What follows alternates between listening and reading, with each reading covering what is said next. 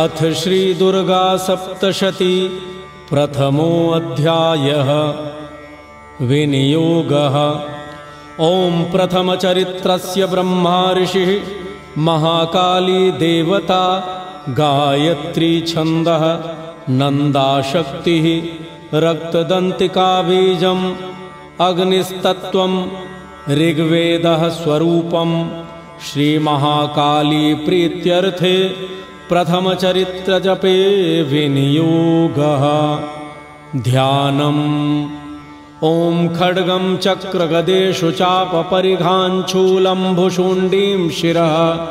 शङ्खं सन्ददतीं करैस्त्रिनयनां सर्वाङ्गभूषावृताम्। नीलाश्माद्युतिमास्य पाददशकां सेवे महाकालिकाम् यामस्तौस्त्वपि ते हरौ कमलजो हन्तुं मधुं कैटभम्। ॐ नमः चण्डिकायै ॐ ऐं मार्कण्डेय उवाच। सावर्णिः सूर्यतनयो यो मनुः कथ्यतेष्टमः निशामय तदुत्पत्तिं विस्तराद्गदतो मम। महामायानुभावेन यथा मन्वन्तराधिपः स बभूव महाभागः सावर्णिस्तनयो रवेः स्वारोचिषेन्तरे पूर्वं चैत्रवंशसमुद्भवः सुरथो नाम राजा भूत्समस्ते क्षितिमण्डले तस्य पालयतः सम्यक्। प्रजाः पुत्रा निवौरसान् बभूवुः शत्रवो भूपाः कोलाविध्वंसिनस्तदा तस्य तैरभवद्युद्धम् अतिप्रबलदण्डिनः। न्यूनैरपि स तैर्युद्धे कोलाविध्वंसिभिर्जितः। ततः स्वपुरो मायातु निजदेशाधिपोऽभवत् आक्रान्तः स महाभागस्तैस्तदा प्रबलारिभिः। अमात्यैर्बलिभिर्दुष्टैर्दुर्बलस्य दुरात्मभिः कोशो बलं चापहृतं तत्रापि स्वपुरे ततः। ततो मृगयाव्याजेन हृतस्वाम्यः स भूपतिः एकाकी हयमारुह्य जगां गहनं वनं। स तत्राश्रममद्राक्षीत् द्विजवर्यस्य मेधसः प्रशान्तश्वापदाकीर्णं मुनिशिष्योपशोभितं तस्थौ कञ्चित् सकालं च मुनिना तेन सत्कृतः। इतश्चेतश्च विचरंस्तस्मिन् मुनिवराश्रमे। सोचिन्त्य यत्तदा तत्र मम त्वाकृष्टचेतनः। मत्पूर्वैः पालितं पूर्वं मया हीनं पुरं हि तत्। मदभृत्यैस्तैरसद्वृत्तैर्धर्मतः पाल्यते न वा? न जाने स प्रधानो मे। शूरहस्ति सदा मदः। मम वैरिवशं यातः कान् भोगानुपलभ्यते ये ममानुगता नित्यं प्रसादधनभोजनैः। अनुवृत्तिं ध्रुवं तेद्य। कुर्वन्त्यन्यमहीभृताम् असम्यग्व्ययशीलैस्तै कुर्वद्भिः सततं व्ययं। सञ्चितः सोति दुःखेन क्षयं कोशो गमिष्यति। एतच्चान्यच्च सततं चिन्तयामास पार्थिवः। तत्र विप्राश्रमाभ्यासे वैश्यमेकं ददर्श सः। स पृष्टस्तेन कस्त्वं भो हेतुश्चागमनेत्रकः सशोक इव कस्मात् त्वं दुर्मना इव लक्ष्यसे इत्याकर्ण्यवचस्तस्य भूपतेः प्रणयोदितं प्रत्युवाच स तं वैश्यः प्रश्रया वनतो नृपं। वैश्य उवाच समाधिर्नाम वैश्योऽहम् उत्पन्नो धनिनां कुले। पुत्रदारैर्निरस्तश्च धनलोभादसाधुभिः विहीनश्च धनैर्दारैः पुत्रैरादाय मे धनम् वनम् अभ्यागतो दुःखी निरस्तश्चाप्तबन्धुभिः सोऽहं न वेद्मि पुत्राणां कुशलाकुशलात्मिकाम् प्रवृत्तिं स्वजनानाञ्च दाराणां चात्र संस्थितः। किन्नु तेषां गृहे क्षेममक्षेमं किन्नु साम्प्रतम् कथं ते किन्नु सद्वृत्ता दुर्वृत्ताः किन्नु मे सुताः। राजोवाच यैर्निरस्तो भवान् लुब्धैः पुत्रदारादिभिर्धनैः। तेषु किं भवतः स्नेहम् अनुबध्नाति मानसं वैश्य उवाच एवमेतद्यथा प्राह। भवानस्मदगतं वचः। किं करोमि न बध्नाति। मम निष्ठुरतां मनः। यैः सन्त्यज्य पितृस्नेहं।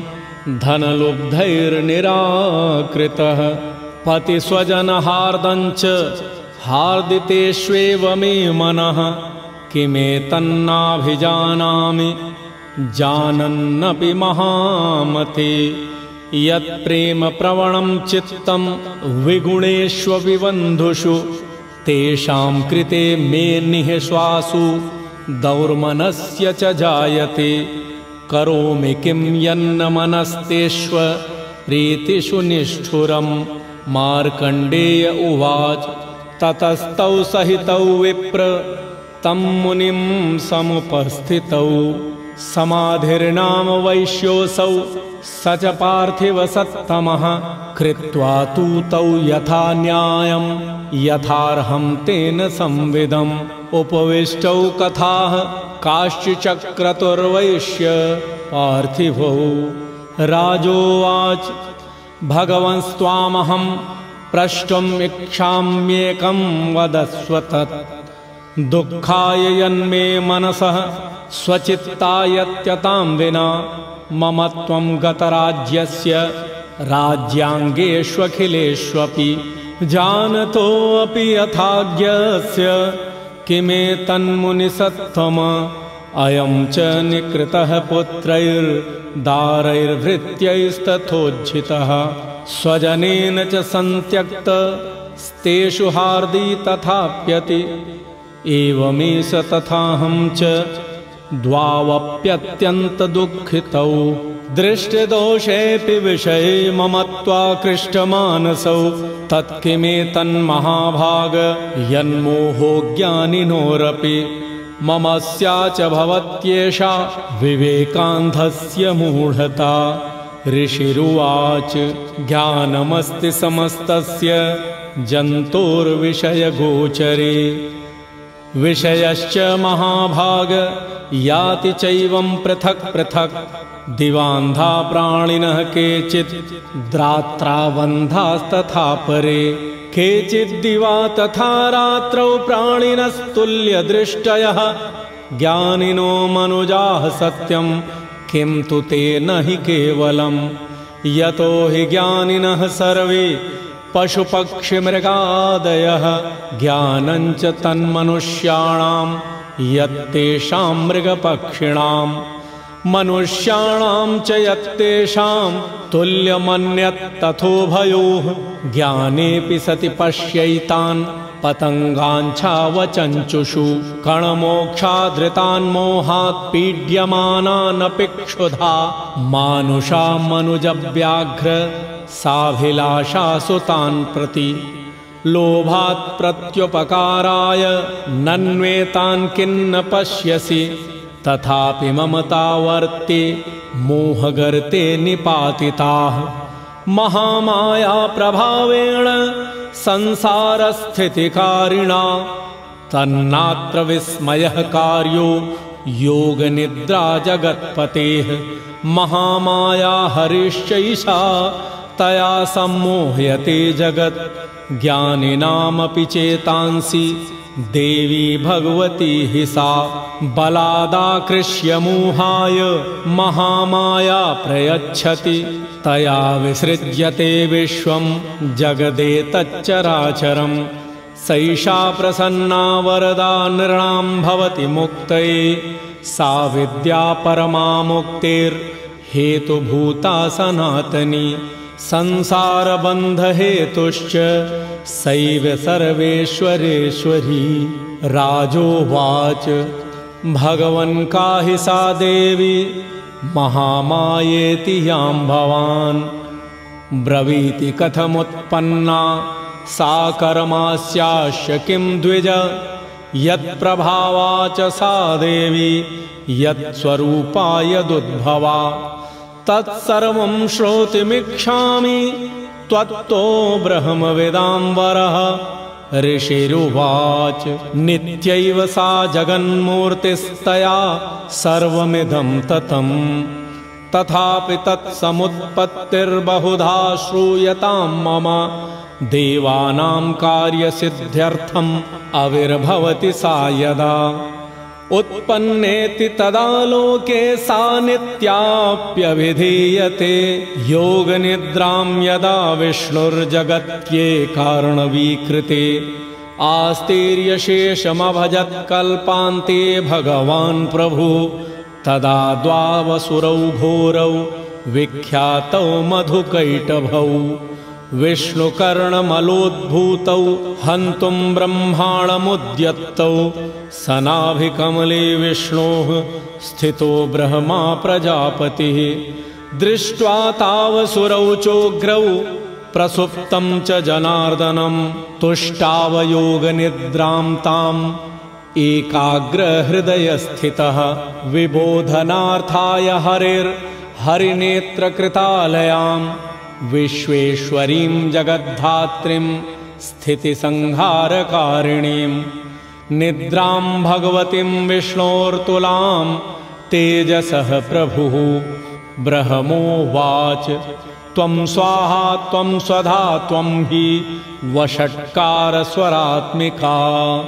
सुधा त्वमक्षरे नित्ये त्रिधा मात्रात्मिका स्थिता अर्धमात्रा स्थिता नित्या यानुच्चार्या विशेषतः त्वमेव सन्ध्या सावित्री त्वं देवि जननी परा। त्वयैतद्धार्यते विश्वं त्वयैतत्सृज्यते जगत्। त्वयैतत्पाल्यते देवी त्वमत्स्यन्ते च सर्वदा। विसृष्टौ सृष्टिरूपा त्वम् स्थितिरूपा च पालने। तथा संहृतिरूपान्ते जगतोऽस्य जगन्मयी। महाविद्या महामाया महामेधा महास्मृतिः। महामोहा च भवति महादेवी महासुरी। प्रकृतिस्त्वं च सर्वस्य गुणत्रयविभाविनी। कालरात्रिर्महारात्रिर्मोहरात्रिश्च दारुणा त्वं श्रीस्त्वमीश्वरी त्वं ह्रीं स्त्वं बुद्धिर्बोधलक्षणा। लज्जा पुष्टि तथा तुष्टिस्त्वं शान्तिशान्तिरेव च। खड्गिनी शूलिनी घोरा गदिनी चक्रिणी तथा शङ्खिनी चापिनी बाणभुषुण्डी परिघायुधा। सौम्या सौम्यतराशेष सौम्येभ्यस्त्वतिसुन्दरी। परापराणां परमात्वमेव परमेश्वरी। यच्च किञ्चित् क्वचिद्वस्तु। सदसद्वाखिलात्मिके तस्य सर्वस्य या शक्तिः सा त्वं किं स्तूयसे तदा? यया त्वया जगत्स्रष्टा जगत्पात्यत्ति यो जगत्। सोऽपि निद्रावशं नीतः कस्त्वां स्तोतुमिहेश्वरः। विष्णुः शरीरग्रहणं हमेशान् एव च। कारितास्ते यतो तस्त्वां कः स्तोतुं शक्तिमान् भवेत्? सा त्वमित्थं प्रभावैः स्वैरुदारैर्देवि संस्तुता। मोहयैतौ दुराधर्षा वसुरो मधुकैटभौ। प्रबोधं च जगत्स्वामी नीयतामच्युतो लघु। बोधश्च क्रियतामस्य हन्तुमेतौ महासुरौ। ऋषिरुवाच एवं स्तुता तदा देवी तामसी तत्र वेधसा। विष्णोः प्रबोधनार्थाय निहन्तुं मधुकैटभौ नेत्रास्य नासिका बाहु हृदयेभ्यस्तथोरसः। निर्गम्य दर्शने तस्थौ ब्रह्मणो व्यक्तजन्मनः उत्तस्थौ च जगन्नाथस्थया मुक्तो जनार्दनः एकार्णवेहि शयनात् ततः स ददृशे च तौ मधुकैटभौ दुरात्मान वतिवीर्यपराक्रमौ। क्रोधरक्ते क्षणावत्तुम् ब्रह्माणं जनितोद्यमौ। समुत्थाय ततस्ताभ्यां युयुधे भगवान् हरिः। पञ्चवर्षसहस्राणि बाहुप्रहरणो विभुः तावप्यतिबलोन्मत्तौ महामायाविमोहितौ उक्तवन्तौ वरोस्मत्तु व्रियतामिति केशवम्। श्रीभगवानुवाच भवेतामद्य मे तुष्टौ मम बद्ध्वा बुभावपि किमन्येन वरेणात्र एतावद्धिवृतं मम ऋषिरुवाच वञ्चिताभ्यामिति तदा सर्वमापोमयं जगत्। विलोक्यताभ्यां गदितो भगवान् कमलेक्षणः आवां जहिनयत्रोर्वी सलिलेन परिप्लुता। ऋषिरुवाच यथेत्युक्त्वा भगवता शङ्खचक्रगदावृता कृत्वा चक्रेण वैच्छिन्ने जघने शिरसि तयोः। एवमेषा समुत्पन्ना ब्रह्मणा संस्तुता स्वयं। प्रभावमस्यादेव्यास्तु। भूयः शृणु वदामि ते। ऐं ॐ। इति मार्कण्डेयपुराणे सावर्णिके मन्वन्तरे देवी महात्म्ये मधुकैटभवधूनां प्रथमोऽध्यायः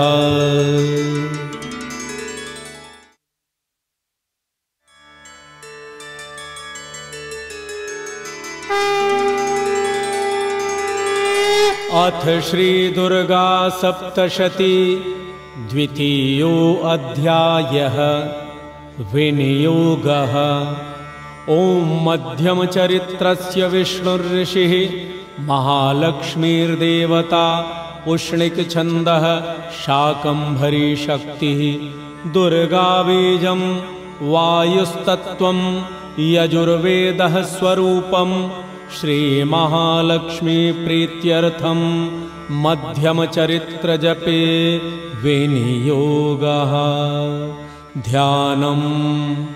ॐ अक्षस्त्रकपरशुं गदेषु कुलिशं पद्मं धनुष्कुण्डिकां दण्डं शक्तिमसिं च चरम जलजं घण्टां शुराभाजनम् शूलं पाशसुदर्शने च दधतीं हस्तैः प्रसन्नाननां सेवे सैरिभमर्दिनीमिह महालक्ष्मीं सरोजस्थिताम् ॐ ह्रीं ऋषिरुवाच। देवासुरम्भोद्युद्धं पूर्णमब्दशतं पुरा। महिषेसुराणामधिपे देवानां च पुरन्दरे तत्रासुरैर्महावीर्यैर्देवसैन्यं पराजितं जित्वा च सकलान् देवान् इन्द्रो भून्महिषासुरः। ततः पराजिता देवाः पद्मयोनिं प्रजापतिं पुरस्कृत्य गतास्तत्र यत्रेशगरुणध्वजौ यथावृतं तयोस्तद्वन् महिषासुरचेष्टितं त्रिदशाः कथयामासुर्देवाभिभवविस्तरं सूर्य इन्द्राग्न्यनिलेन्दूनां यमस्य वरुणस्य च अन्येषां चाधिकारांस स्वयमेवाधितिष्ठति। स्वर्गान्निराकृताः सर्वे तेन देवगणा भुवि। विचरन्ति यथामर्त्या महिषेण दुरात्मना। एतद्वः कथितं सर्वं मरारिविचेष्टितं। शरणं वः प्रपन्नाः स्मो वधस्तस्य विचिन्त्यताम्। इत्थं निशम्य देवानां वचांसि मधुसूदनः। चकारकोपं शम्भुश्च भ्रुकुटीकुटिलाननौ ततोतिकोपपूर्णस्य चक्रिणो वदनात्ततः निश्चक्राममहत्तेजो ब्रह्मणः शङ्करस्य च अन्येषां चैव देवानां शक्रादीनां शरीरतः निर्गतं सुमहत्तेजस्तच्चैक्यं समगच्छत अतीव तेजसः कूटम् ज्वलन्तमिव पर्वतं ददृशुस्ते सुरास्तत्र ज्वालाव्याप्तदिगन्तरम् अतुलं तत्र तत्तेजः सर्वदेवशरीरजम्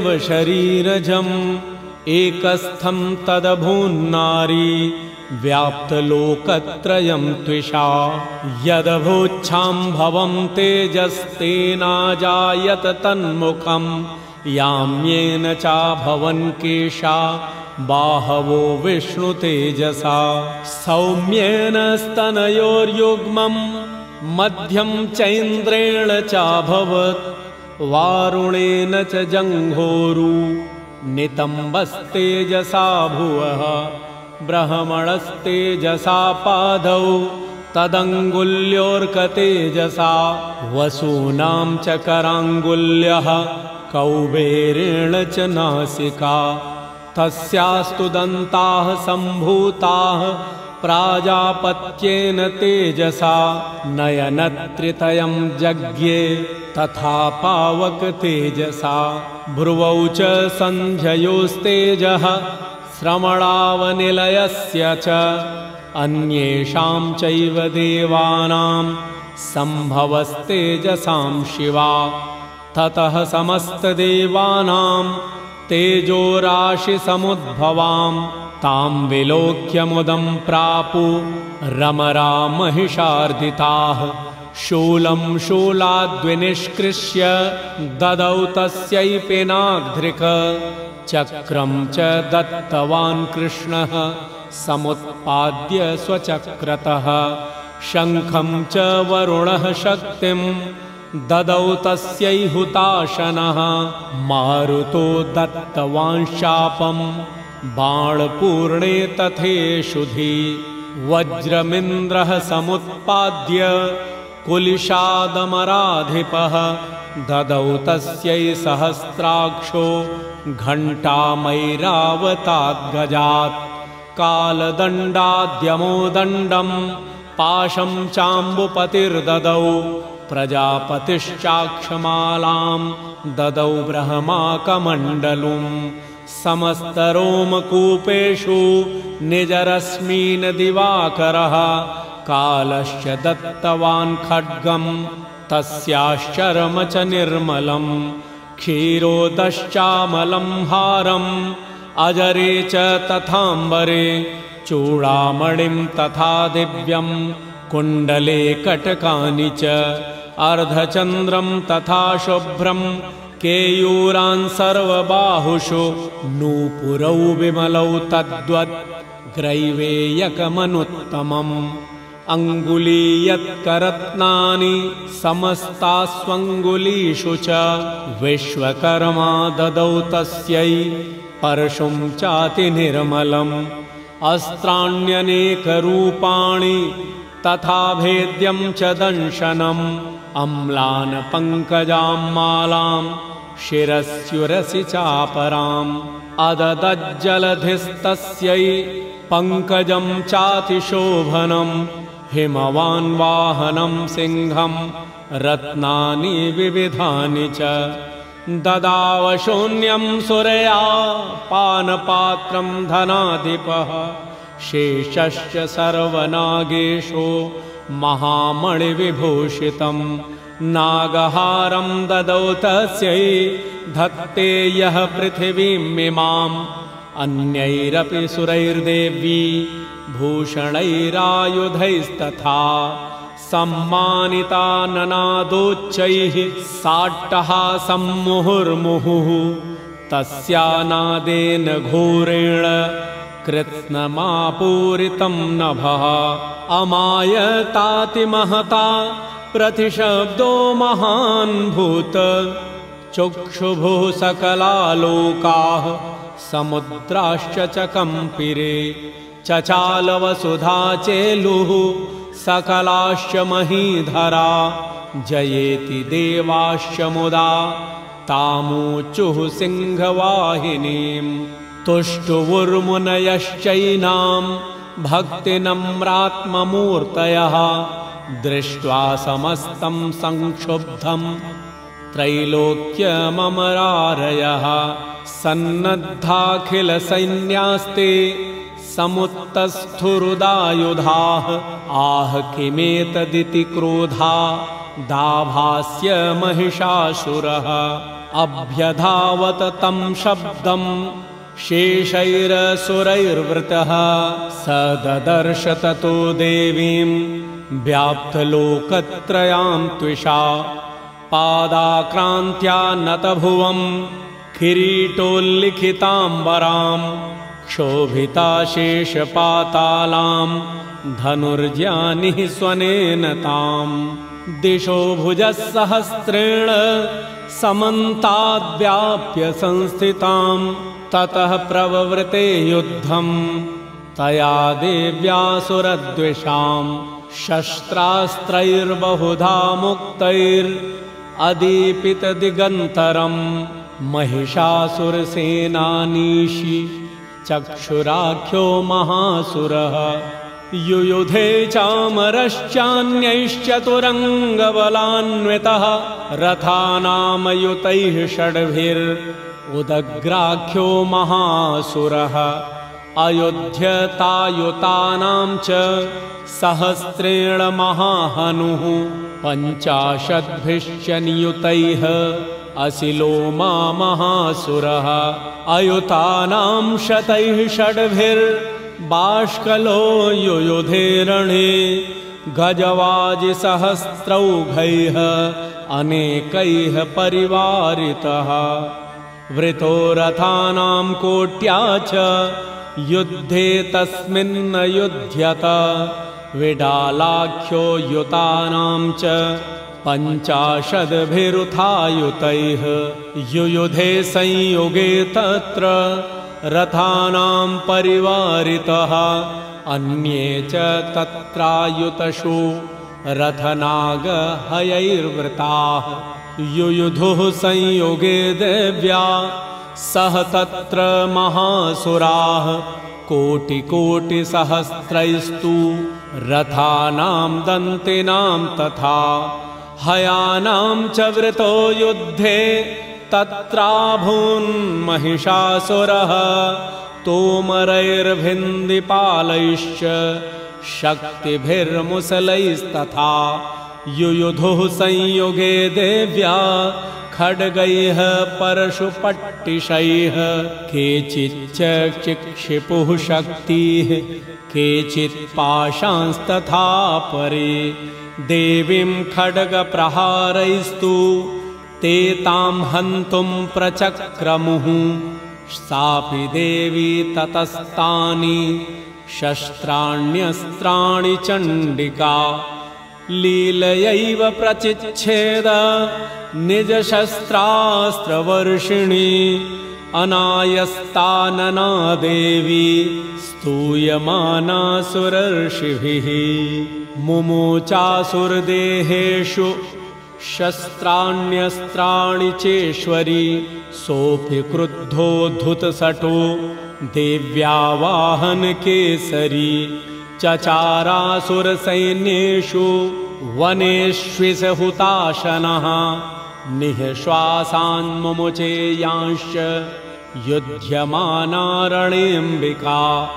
त एव सद्यः सम्भूता गणाः शतसहस्रशः युयुधुस्ते परशुभिर्भिन्दिपालासि पट्टिशैः नाशयन्तो सुरगणान् देवी शक्त्युपबृंहिताः अवादयन्त पट्हान् गणाः शङ्खास्तथा परे मृदङ्गाश्च तथैवान्ये।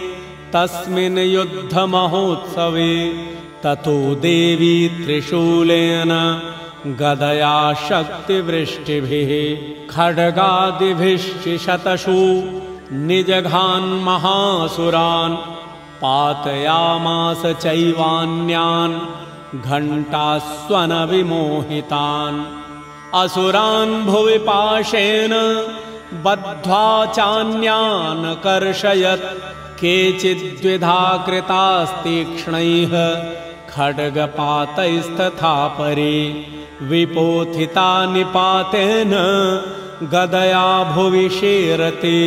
वेमुश्च केचिद्रुधिरम् मुसलेन भृशं हताः केचिन्निपतिता भूमौ भिन्नाः शूलेन वक्षसि निरन्तराः शरौघेण कृताः केचिद्रणाजिरे श्येनानुकारिणः प्राणान् मुमुचुस्त्रिदशार्दनाः केषाञ्चिद् बाहवश्चिन्नाश्चिन्नग्रीवास्तथा परे शिरांशिपेतुरन्येषाम् अन्ये मध्ये विदारिताः विच्छिन्नजङ्घास्त्वपरे पेतुरुर्व्यां महासुराः एकबाहवक्षिचरणाः केचिद्देव्या द्विधा कृताः छिन्नेऽपि चान्ये शिरसि पतिताः पुनरुत्थिताः कबन्धायुयुधुर्देव्या गृहीत परमायुधा। न नृतुश्चापरे तत्र युद्धे तुर्यलयाश्रिताः। कबन्धाश्चिन्नशिरसः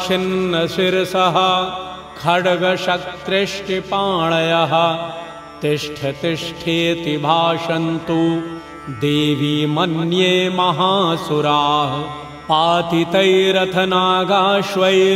पातितैरथनागाश्वैर्सुरैश्च वसुन्धरा अगम्या सा भवत्तत्र यत्राभूत्समहारणः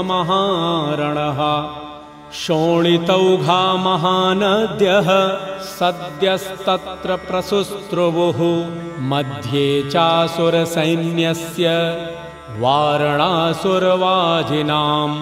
क्षणेन तन्महासैन्य मसुराणां तथाम्बिका निन्येक्षयं यथा वहनिस्तृणदारुमहाचयम् स च सिंहो महानादम् उत्सृजन्धुतकेसरः शरीरेभ्यो मरारीणाम् असूनिव विचिन्वति। देव्या गणैष्यतैस्तत्र कृतं युद्धं महासुरैः तथैषां तुतुषुर्देवाः पुष्पवृष्टिमुचो दिवि। ॐ। इति श्रीमार्कण्डेयपुराणे सावर्णिके मन्वन्तरे देवी महात्म्ये महिषासुरसैन्यवधो नाम द्वितीयोऽध्यायः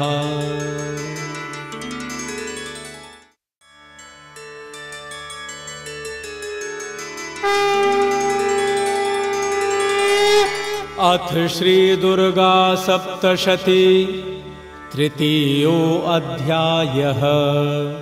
ध्यानम्। ॐ उद्यद्भानुसहस्रकान्तिमरुणक्षौमां शिरोमालिकां रक्तालिप्तपयोधरां जपवटीं विद्यां भीतिं वरम् हस्ताब्जैर्दधतीं त्रिनेत्रविलसद्वक्त्रारविन्दश्रियम् देवीं बद्धहिमांशुरत्नमुकुटां वन्देरविन्दस्थिताम् ॐ ऋषिरुवाच। निहन्यमानं तत्सैन्यम्। अवलोक्य महासुरः। सेनानिश्चिक्षुरः कोपा। जयौ योद्धमुथाम्बिकाम्। स देवीं शरवर्षेण ववर्ष समरे सुरः यथा मेरुगिरेः शृङ्गम् तोयवर्षेण तोयदः। तस्य छित्त्वा ततो देवी लीलयैव शरोत्करान् जघान्तुर्गान् बाणैर्यन्तारं चैव वाजिनाम्। चिच्छेद च धनुः सद्यो ध्वजं चातिसमुच्छ्रितम्। विव्याध चैव गात्रेषु छिन्नधन्वानमाशुगैः सच्छिन्नधन्वा विरथो हताश्वो हतसारथिः अभ्यधावततां देवी खड्गचर्मधरोऽसुरः सिंहमाहत्य खड्गेन तीक्ष्णधारेण मूर्धनि आजघानभुजे सव्ये देवीमप्यतिवेगवान् तस्याः खड्गो भुजं प्राप्य पफाल नृपनन्दन ततो जग्राहशूलं स कोपादरुणलोचनः। चिक्षेप च ततस्तत्तु भद्रकाल्यां महासुरः। जाज्वल्यमानं तेजोभिः रविबिम्बमिवाम्बरात् दृष्ट्वा तदा पतक्षूलं देवीशूलमुञ्चत। तच्छूलं शतधातेन। नीतं स च महासुरः।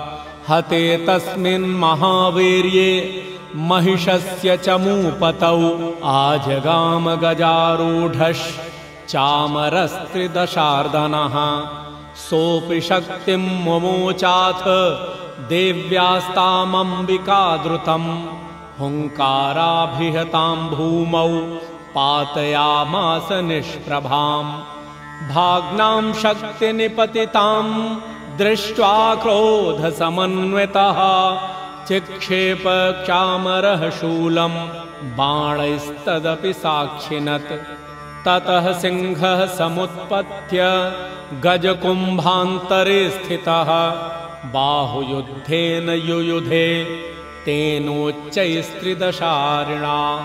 युध्यमानौ ततस्तौ तु तस्मान्नागान्महीन् गतौ युयुधातेति संरब्धौ प्रहारैरतिदारुणैः ततो वेगात्खमुत्पत्य निपत्य च मृगारिणा करप्रहारेण शिरश्च अमरस्य पृथक् कृतम् उदग्रश्च रणे देव्या शिलावृक्षादिभिर्हतः।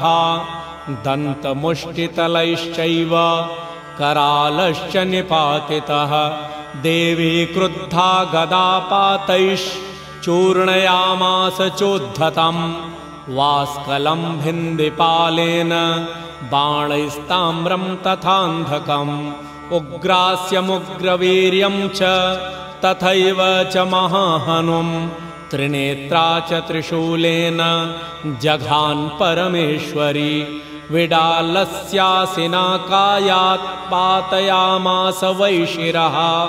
दुर्धरं दुर्मुखं चोभौ शरैर्निन्येयमक्षयम् एवं शङ्क्षीयमाणे तु स्वसैन्ये महिषासुरः माहिषेण स्वरूपेण त्रासयामास तान् गणान् कांश्चितुण्डप्रहारेण खुरक्षेपैस्तथा परान् लाङ्गूलताडितांशान्यान् शृङ्गाभ्यां च विदारितान् वेगेन कांश्चिदपरान् नादेन भ्रमणेन च निःश्वासपवनेनान्यान् पातयामास भूतले। निपात्य प्रमथानीकमभ्यधावत सोऽसुरः सिंहं हन्तुं महादेव्याः कोपं चक्रे ततोऽम्बिका सोऽपि कोपान् महावीर्यः खुरक्षुण्यमहीतलः शृङ्गाभ्यां पर्वतानुच्चांशिक्षेप च। ननाद च वेगभ्रमणविक्षुण्णा महीतस्य व्यशीर्यत लाङ्गूलेनाहतश्चाब्धिः प्लावयामास सर्वतः। धुतशृङ्गविभिन्नाश्च खण्डं खण्डं ययुर्घनाः श्वासानिलास्ताः शतशु निपेतुर्नभसूचलाः इति क्रोधसमाध्मात् मापतन्तं महासुरम् दृष्ट्वा सा चण्डिकाकूपम् तद्वधाय तदाकरोत् सक्षिप्त्वा तस्य वैपाशम् तं बबन्धमहासुरम् तत्याज महिषं रूपम् सोऽपि बद्धो महामृधे। ततः सिंहो भवत्सद्यो यावत्तस्याम्बिकाशिरः छिनत्ति तावत्पुरुषः खड्गपाणिर्दृश्यत। तत एवाशु पुरुषम् देवी चिच्छेदसायकैः।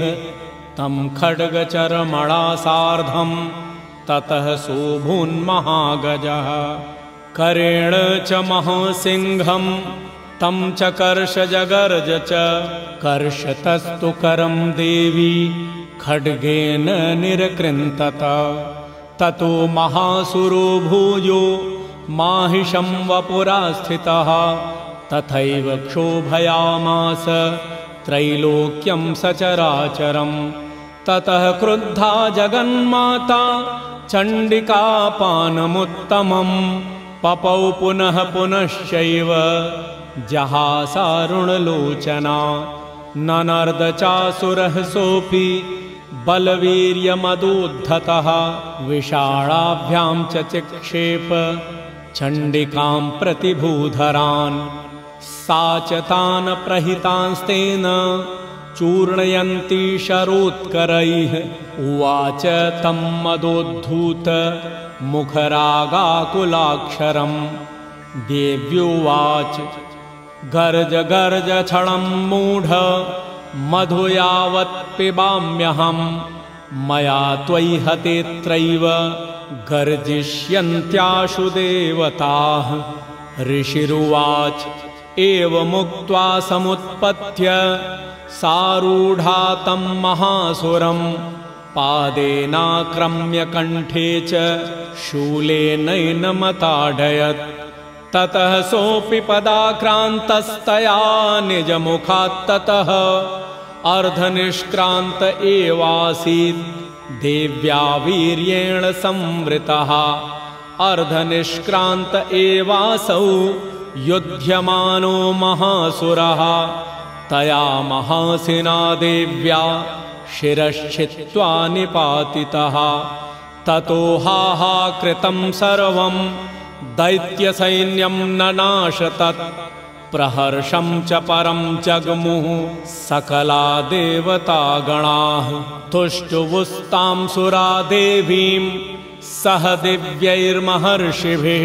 जगुर्गन्धर्वपतयो नृतुश्चाप्सरुगणाः।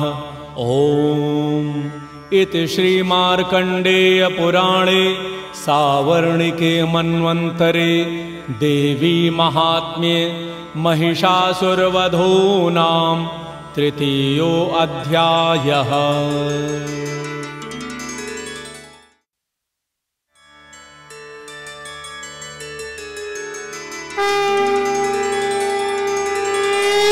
अथ श्रीदुर्गा सप्तशती चतुर्थोऽध्यायः ध्यानम्।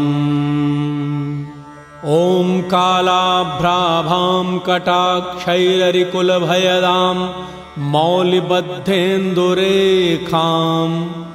शङ्खं चक्रं कृपाणं त्रिशिखमपि करैरुद्वहन्तीं त्रिनेत्राम् सिंहस्कन्धाधिरूढां त्रिभुवनमखिलं तेजसा पूरयन्तीं ध्यायेद्दुर्गां जयाख्यां त्रिदशपरिवृतां सेवितां सिद्धिकामैः।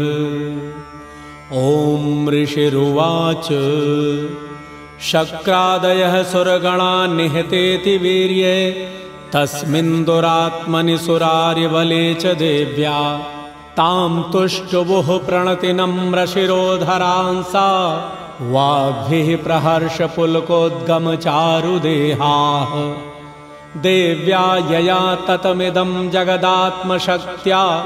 निःशेषदेवगणशक्तिसमूहमूर्त्या तामम्बिकामखिलदेवमहर्षिपूज्याम् भक्त्या नताः स्म विदधातु शुभानि सा यस्याः प्रभावमतुलं भगवाननन्तो ब्रह्माहरश्च न हि वक्तुमुलं बलं च। सा चण्डिकाखिलजगत्परिपालनाय नाशाय चाशुभभयस्य मतिं करोतु। या श्रीः स्वयं सुकृतिनां भवनेष्वलक्ष्मीः पापात्मनां कृतधियां हृदयेषु बुद्धिः। श्रद्धा सतां कुलजनप्रभवस्य लज्जा। तां त्वां नताः स्म परिपालय देवि विश्वम्। किं वर्णयां तव रूपमचिन्त्यमेतत् किं चातिवीर्यं सुरक्षयकारि भूरि किं चाहवे सुचरितानि तवाद्भुतानि? सर्वेषु देव्यसुरदेवगणादिकेषु। हेतुः समस्तजगतां त्रिगुणापि दोषैर्न ज्ञायसे हरिहरादिभिरप्यपारा। सर्वाश्रयाखिलमिदं जगदंशभूतम्। अव्याकृता हि परमा प्रकृतिस्त्वमाद्या यस्याः समस्तसुरता समुदीरणेन तृप्तिं प्रयाति सकलेषु मखेषु देवी। स्वाहासि वै पितृगणस्य च तृप्तिहेतुर् उच्चार्यसे त्वमत एव जनैः स्वधा च। या मुक्तिहेतुरविचिन्त्य महाव्रता त्वमभ्यस्यसे सुनियतेन्द्रियतत्त्वसारैः मोक्षार्थिभिर्मुनिभिरस्तसमस्तदोषैर्विद्यासि सा भगवती परमा हि देवी। शब्दात्मिका सुविमलर्यजुषां निधानम् उद्गीतरम्यपदपाठवतां च साम्नां देवित्रयी भगवती भवभावनाय वार्ता च सर्वजगतां परमार्तिहन्त्री मेधासि देवि विदिताखिलशास्त्रसारा दुर्गासि दुर्गभवसागरनौरसङ्गा श्रीकैटभारिहृदयैककृताधिवासा गौरी त्वमेव शशिमौलिकृतप्रतिष्ठा ईषत्सहासममलं परिपूर्णचन्द्र बिम्बानुकारि कनकोत्तमकान्तिकान्तम् अत्यद्भुतं प्रहृतिमात्तरुषां तथापि वक्त्रं विलोक्य सहसा महिषासुरेण। दृष्ट्वा तु देवि कुपितं भ्रिकुटीकरालम् उद्यच्छशाङ्कसदृशच्छवियन्न सद्यः। प्राणान्मुमोच महिषस्तदतीव चित्रम् कैर्जीव्यते हि कुपितान्तकदर्शनेन देवी प्रसीद परमा भवति भवाय। सद्यो विनाशयसि कोपवती कुलानि। विज्ञातमेतदधुनैव यदस्तमेतन् नीतं बलं सुविपुलं महिषासुरस्य। ते सम्मता जनपदेषु धनानि तेषां। तेषां यशांसि न च सीदति धर्मवर्गः धन्यास्त एव निभृतात्मजभृत्यदारा येषां सदाभ्युदयदा भवति प्रसन्ना। धर्म्याणि देवि सकलानि सदैव कर्मान् यत्यादृतः प्रतिदिनं सुकृती करोति। स्वर्गं प्रयाति च ततो भवति प्रसादाल् लोकत्रयेऽपि फलदा ननु देवितेन। दुर्गे स्मृता हरसि भीतिमशेषजन्तोः। स्वस्थैः स्मृता मतिमतीव शुभां ददासि। दारिद्र्यदुःखभयहारिणिका त्वदन्या सर्वोपकारकरणाय सदार्द्रचित्ता एभिर्हतैर्जगदुपैति सुखं तथैते। कुर्वन्तु नाम नरकाय चिराय पापम् सङ्ग्राममृत्युमधिगम्य दिवं प्रयान्तु। मत्वेति नूनमहितानि विनिहंसि देवि। दृष्ट्वैव किं न भवति प्रकरोति भस्म। सर्वासुरानऋषु यत्प्रहिणोषि शस्त्रम् लोकान् प्रयान्तुर्पवोऽपि हि शस्त्रपूता। इत्थं मतिर्भवति तेष्वपि तेति साध्वी।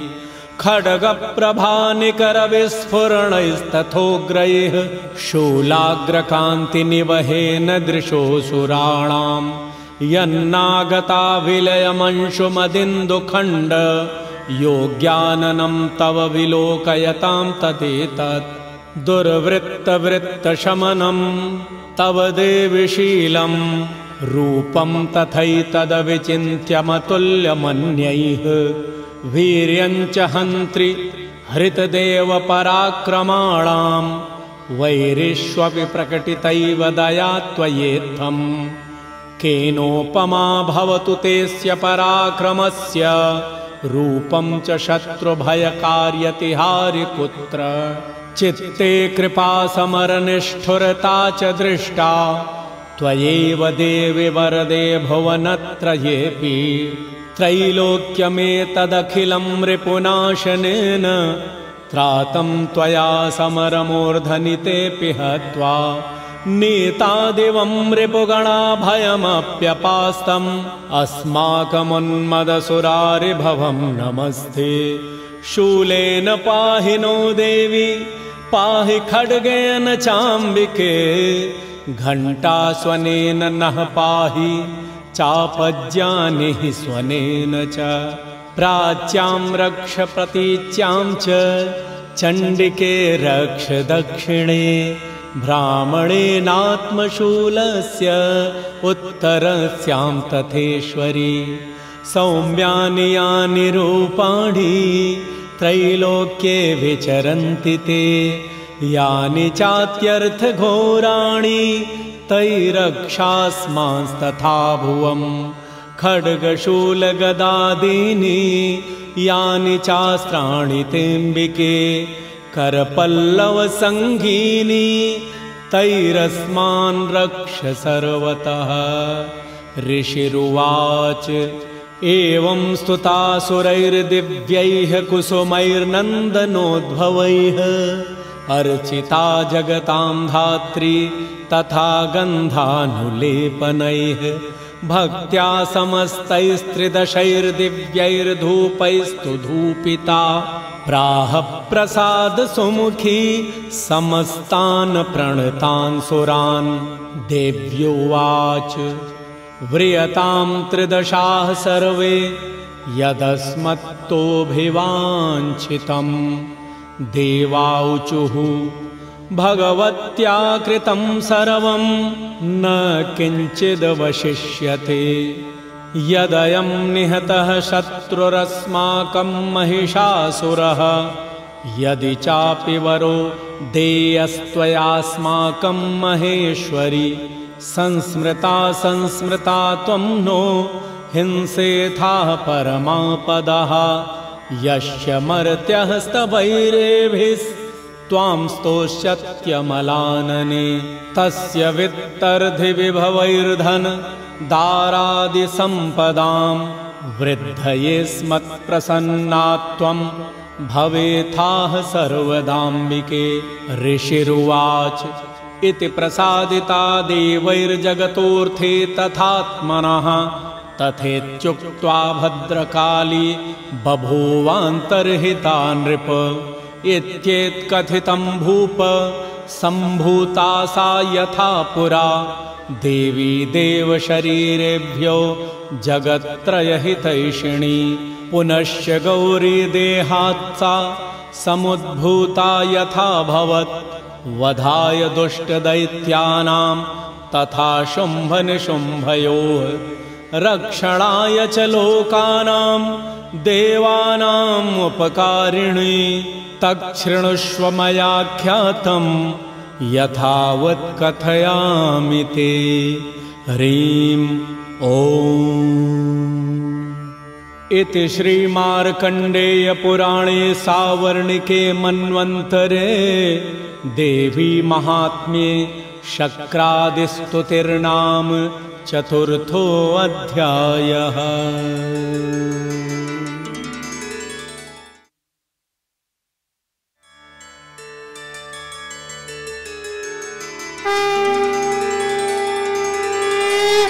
अथ श्रीदुर्गा सप्तशती पञ्चमोऽध्यायः विनियोगः। ॐ अस्य श्री उत्तरचरित्रस्य रुद्रऋषिः महासरस्वती देवता अनुष्टुपछन्दः भीमाशक्तिः भ्रामरीबीजं सूर्यस्तत्त्वं सामवेदः स्वरूपम् महासरस्वती प्रीत्यर्थे उत्तरचरित्रपाठे विनियोगः। ध्यानम्। ॐ घण्टाशूलहलानि शङ्खमुसले। चक्रं धनुः सायकम्। हस्ताब्जैर्दधतीं घनान्तविलसत्। शीतांशुतुल्यप्रभाम् गौरीदेहसमुद्भवां त्रिजगताम् आधारभूतां महा पूर्वामत्र सरस्वती मनुभजे शुम्भादिदैत्यार्दिनी। ॐ क्लीं ऋषिरुवाच। पुरा शुम्भनिशुम्भाभ्याम् असुराभ्यां शचीपते त्रैलोक्यं यज्ञभागाश्च हृतामदबलाश्रयात् तावेव सूर्यतां तद्वद्धिकारं तथैन्दवं कौबेरमथयाम्यं च चक्राते वरुणस्य च। तावेव पवनरधिं च चक्रतुर्वहनिकर्म च। ततो देवा विनिर्धूता भ्रष्टराज्याः पराजिताः। हृताधिकारास्त्रिदशास्ताभ्यां सर्वे निराकृताः। महासुराभ्यां तां देवीं संस्मरन्त्यपराजितां। तयास्माकं वरो दत्तो यथापत्सु स्मृताखिला भवतां नाशयिष्यामि। तत्क्षणात् परमापदः इति कृत्वा मतिं देवा हिमवन्तं नगीश्वरं जगमुस्तत्र ततो देवीं विष्णुमाया प्रतुष्टुवुः देवा ऊचुः। नमो देव्यै महादेव्यै शिवायै सततं नमः। नमः प्रकृत्यै भद्रायै नियताः प्रणतास्मताम् रौद्रायै नमो नित्यायै गौर्यै धात्र्यै नमो नमः ज्योत्स्नायै चेन्दुरूपिण्यै सुखायै सततं नमः कल्याण्यै प्रणतां वृद्ध्यै सिद्ध्यै कूर्मो नमो नमः नैऋत्यै भूभृतां लक्ष्म्यै सर्वाण्यै ते नमो नमः दुर्गायै दुर्गपारायै सारायै सर्वकारिण्यै ख्यात्यै तथैव कृष्णायै धूम्रायै सततं नमः। अतिसौम्यातिरौद्रायै नतास्तस्यै नमो नमः। नमो जगत्प्रतिष्ठायै देव्यै कृत्यै नमो नमः या देवी सर्वभूतेषु विष्णुमायेति शब्दिता। नमस्तस्यै नमस्तस्यै नमस्तस्यै नमो नमः। या देवी सर्वभूतेषु चेतनेत्यभिधीयते। नमस्तस्यै नमस्तस्यै नमस्तस्यै नमो नमः। या देवी सर्वभूतेषु बुद्धिरूपेण संस्थिता।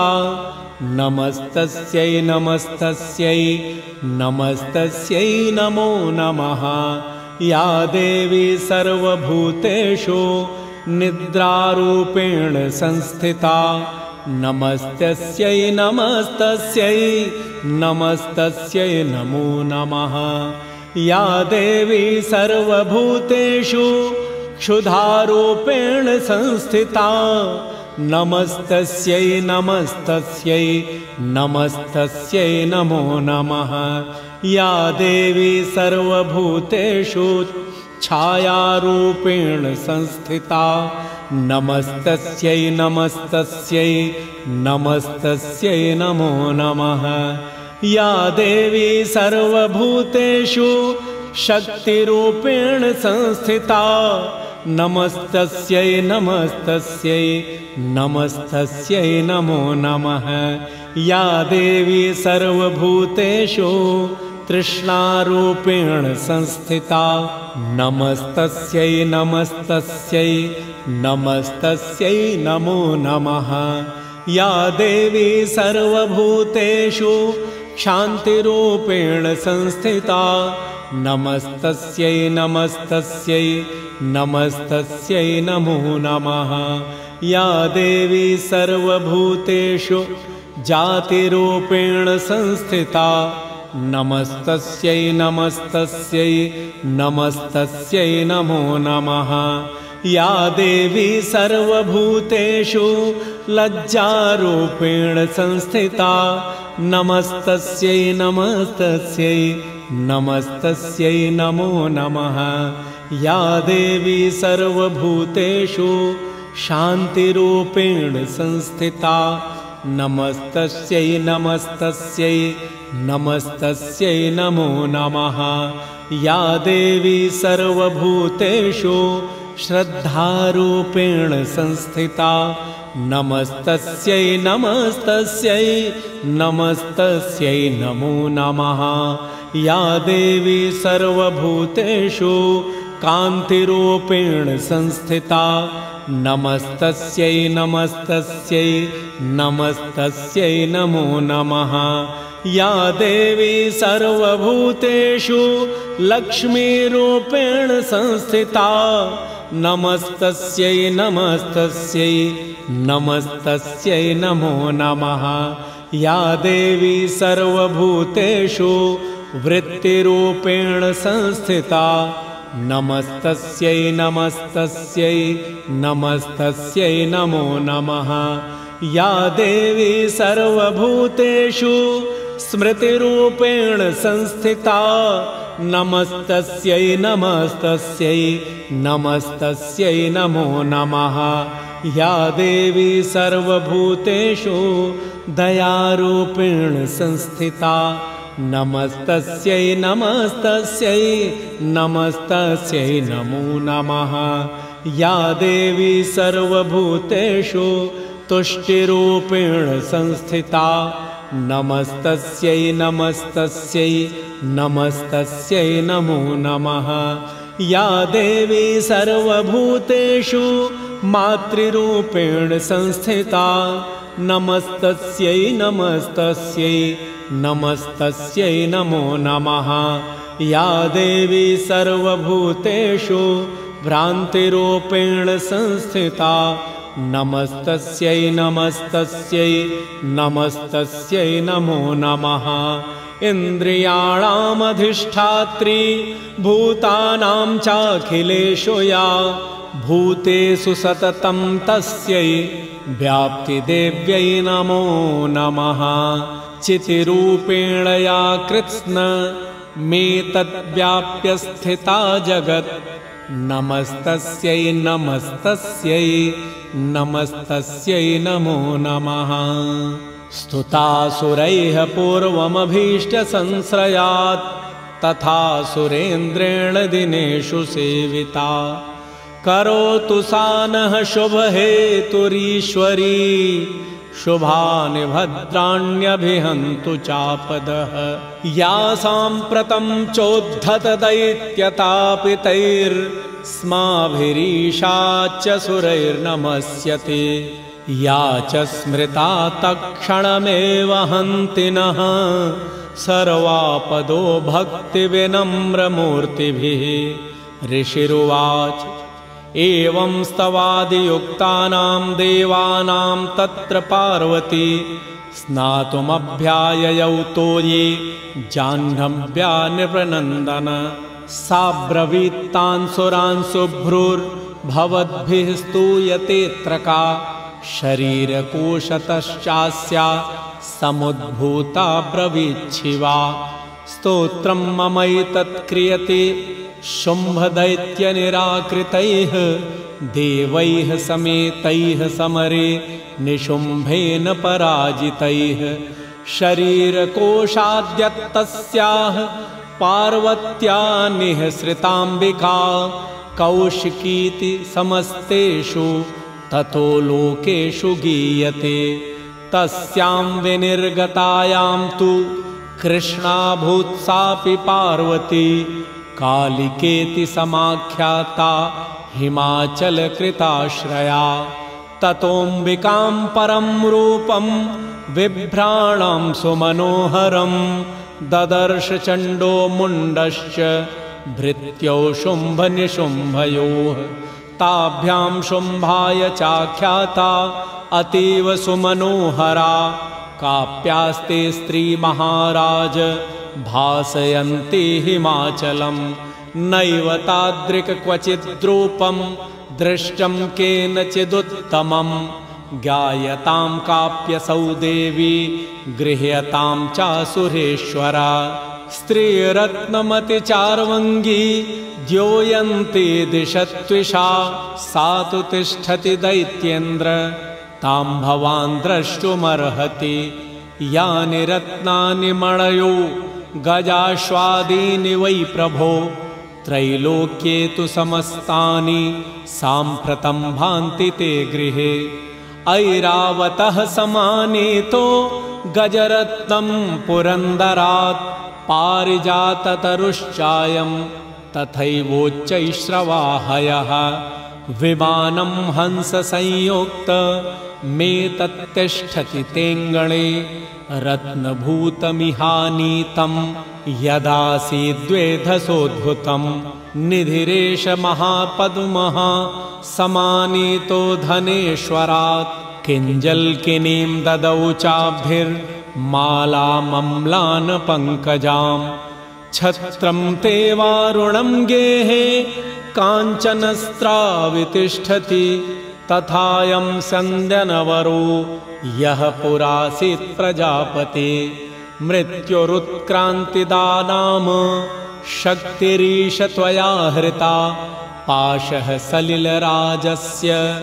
भ्रातुस्तव परिग्रहे। निशुम्भस्याब्धिजाताश्च।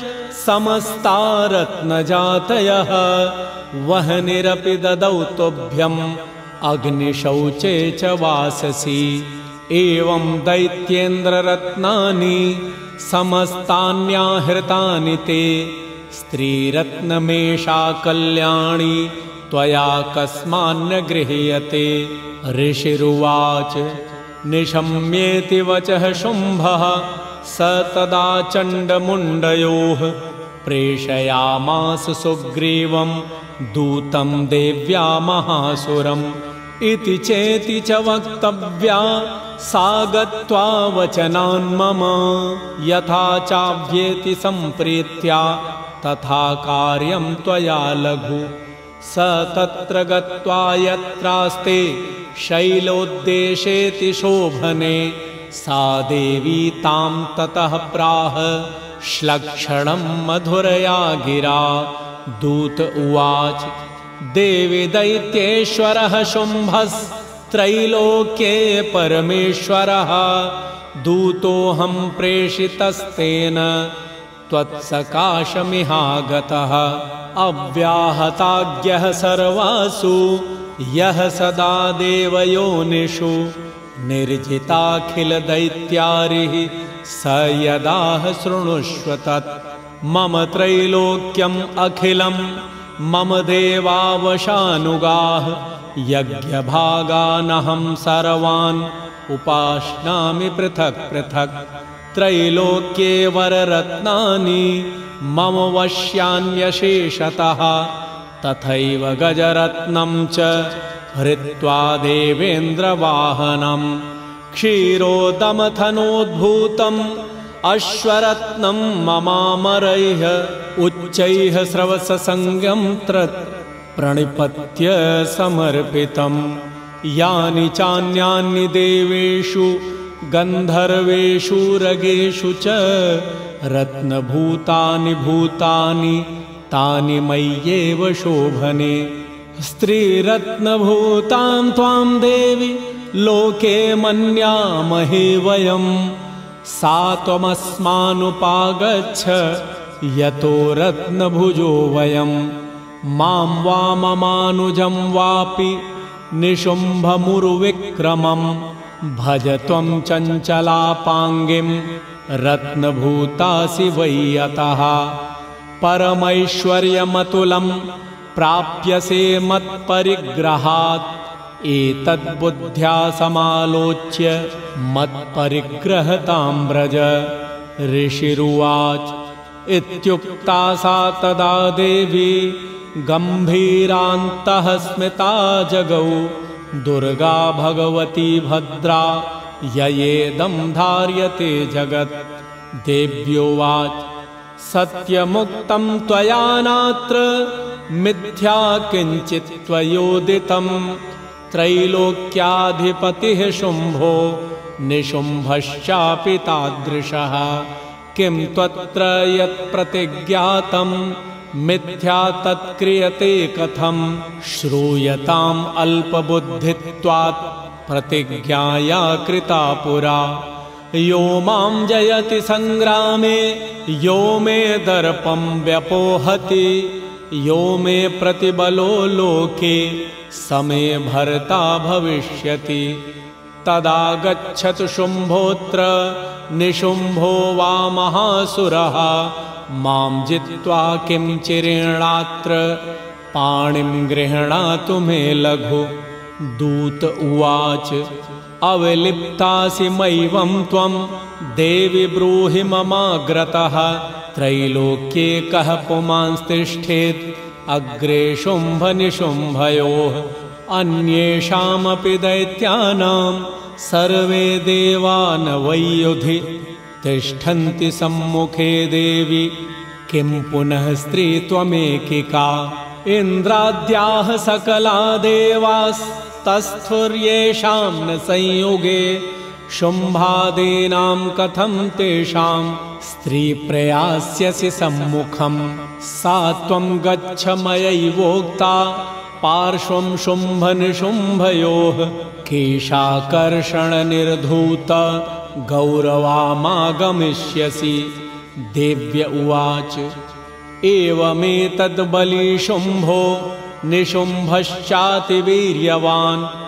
किं करोमि प्रतिज्ञा मे यदनालोचिता पुरा स त्वं गच्छ मयोक्तं ते यदेतत्सर्वमादृतः तदा चक्ष्वासुरेन्द्राय स च योक्तं करोतु तत्। ॐ।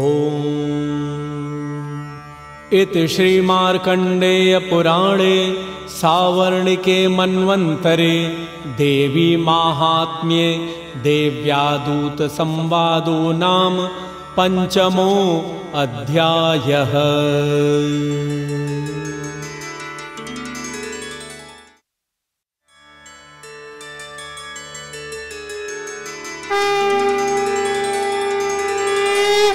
अथ श्रीदुर्गा सप्तशती षष्ठोऽध्यायः ध्यानम् ॐ नागाधीश्वरविष्टरां फणिफणोत्तं सोरुरत्नावली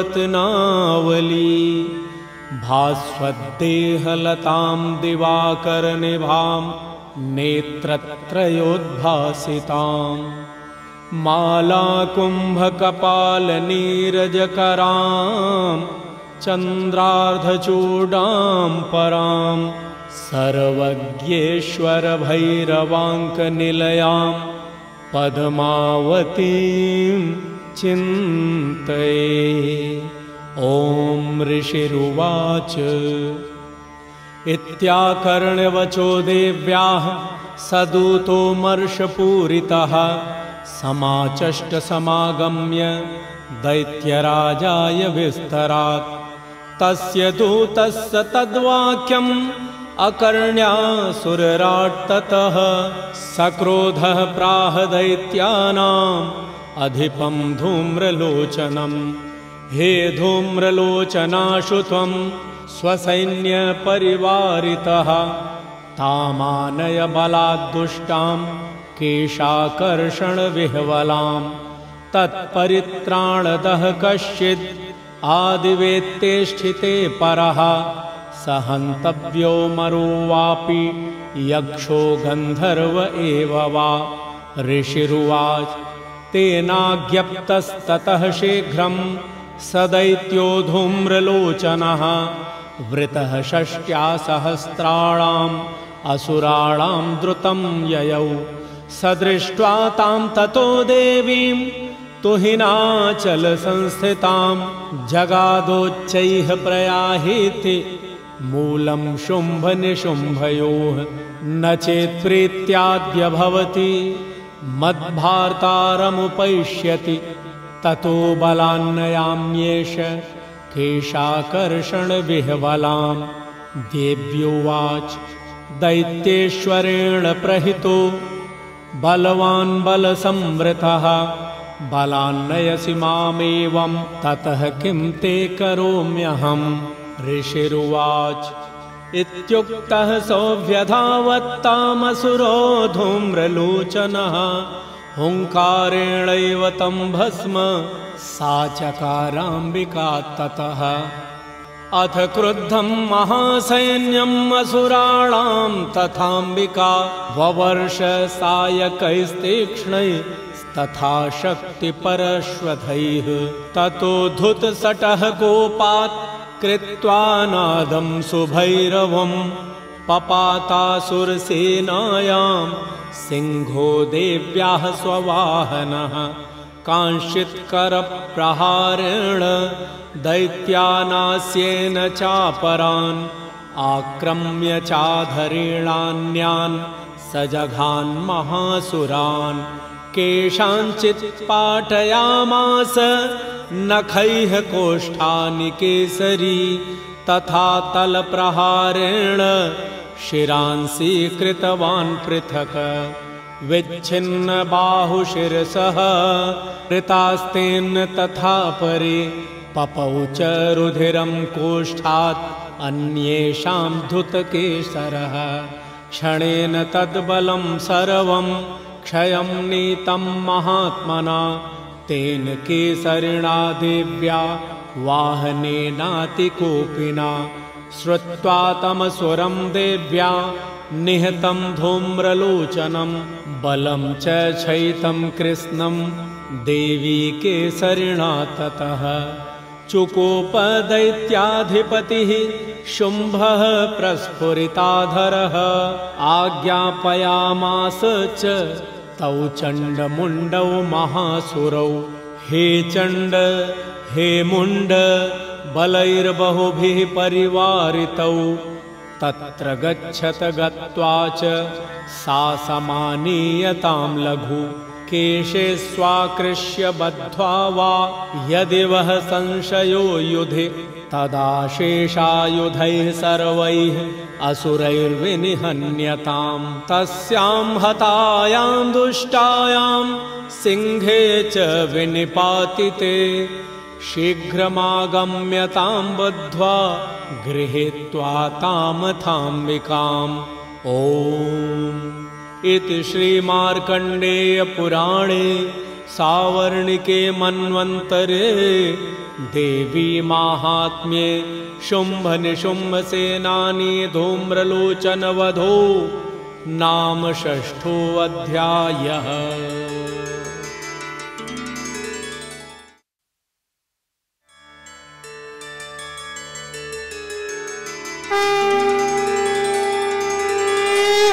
अथ श्रीदुर्गा सप्तशती सप्तमोऽध्यायः ध्यानम्। ॐ ध्यायेयं रत्नपीठे शुककलपठितम्। शृण्वतीं श्यामलाङ्गीं न्यस्तैकाङ्घ्रिं सरोजे शशिशकलधरां वल्लकीं वादयन्ती। कलहाराबद्धमालां नियमितविलसच्चोलिकां रक्तवस्त्रां मातङ्गीशङ्खपात्रां मधुरमधुमदां चित्रकोद्भासिभालाम्। ॐ ऋषिरुवाच आज्ञप्तास्ते ततो दैत्याश्चण्डमुण्डपुरोगमाः चतुरङ्गबलोपेता यैरभ्युद्यतायुधाः ददृशुस्ते ततो देवीम् ईषद्धासां व्यवस्थितां सिंहस्योपरि शैलेन्द्र शृङ्गे महति काञ्चने ते दृष्ट्वा तां समादातुम् उद्यमं चक्रुरुद्यताः आकृष्टचापासिधरास्तथान्ये तत्समीपगाः। ततः कोपं चकारोच्चै रम्बिकातानरीनि प्रति कोपेन चास्यावदनं मषीवर्णमभूत्तदा। भ्रिकुटीकुटिला तस्या ललाटफलकाद्रुतम् कालीकरालवदना विनिष्क्रान्तासि पाशिनी विचित्रखट्वाङ्गधरा नरमाला विभूषणा द्वीपिचर्मपरिधाना शुष्कमांसातिभैरवा अतिविस्तारवदना जिह्वाललनभीषणा निमग्ना रक्तनयना नादापूरितदिङ्मुखा सा वेगेनाभिपतिता घातयन्ती महासुरान् सैन्ये तत्र सुरारीणां भक्षयत् तद्बलम्। पार्ष्णग्राहाङ्कुशग्राहि योधघण्टा समन्वितान् समादायैकहस्तेन मुखे चिक्षेपवारणान् तथैव योधं तुर्गै रथं सारथिना सह निक्षिप्य वक्त्रे दशनैश्चर्वयन्त्यतिभैरवम् एकं जग्राहकेशेषु ग्रीवायामथ चापरं पादेनाक्रम्य चैवान्यम् उरसान्यमपोथयत्। तैर्मुक्तानि च शस्त्राणि महास्त्राणि तथा सुरैः मुखेन जग्राहरूषा दशनैर्मथितान्यपि। बलिनां तद्बलं सर्वम् असुराणां दुरात्मनां ममर्दा भक्षयच्चान्या नन्याश्चाताडयत्तथा। असिना निहताः केचित् केचित् खट्वाङ्गताडिताः। जगमुर्विनाशमसुरा दन्ताग्राभिहतास्तथा क्षणेन तद्बलं सर्वम् असुराणां निपातितं दृष्ट्वा चण्डोभिदुद्राव तां कालीमतिभीषणां शरवर्षैर्महाभीमैर्भीमाक्षीं तां महासुरः छादयामास चक्रैश्च मुण्डः क्षिप्तैः सहस्रशः तानि चक्राण्यनेकानि विषमानानि तन्मुखं बभुर्यथार्कबिम्बानि सुबहूनि घनोदरम्। ततो जहासातिरुषा भीमं भैरवनादिनि कालीकरालवक्त्रान्तर्दुर्दर्शदशनोज्ज्वला उत्थाय च महासिंहं देवी चण्डमधावत् गृहीत्वा चास्य केशेषु शिरस्तेनासिनाच्छिनत् अथ मुण्डोऽभ्यधावत्तां दृष्ट्वा चण्डं निपातितं तमप्यपातयद्भूमौ सा खड्गाभिहतं रुषा हतशेषं ततः सैन्यं दृष्ट्वा चण्डं निपातितं मुण्डं च सुमहावीर्यं दिशो भेजे भयातुरं। शिरश्चण्डस्य काली च गृहीत्वा मुण्डमेव च। प्राह प्रचण्डाट्टहासमिश्रमभ्येत्य चण्डिकाम् मया तवात्रोपहृतौ चण्डमुण्डौ महापशु। युद्धयज्ञे स्वयं शुम्भं निशुम्भं च हनिष्यसि। ऋषिरुवाच तावानीतौ ततो दृष्ट्वा चण्डमुण्डौ महासुरौ उवाच कालीं कल्याणी ललितं चण्डिकावचः। यस्माच्चण्डं च मुण्डं च गृहीत्वा त्वमुपागता चामुण्डेति ततो लोके ख्याता देवि भविष्यसि। ॐ। इति श्रीमार्कण्डेयपुराणे सावर्णिके मन्वन्तरे देवी माहात्म्ये चण्डमुण्डवधो नाम सप्तमोऽध्यायः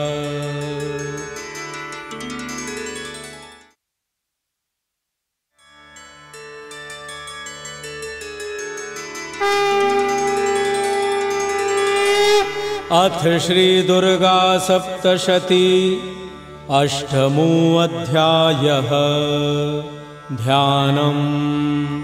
ॐ अरुणां करुणातरङ्गिताक्षीं धृतपाशाङ्कुशबाणचापहस्ताम्। अणिमादिभिरावृतां मयोखैर्हमित्येव विभावये भवानी ॐ ऋषिरुवाच।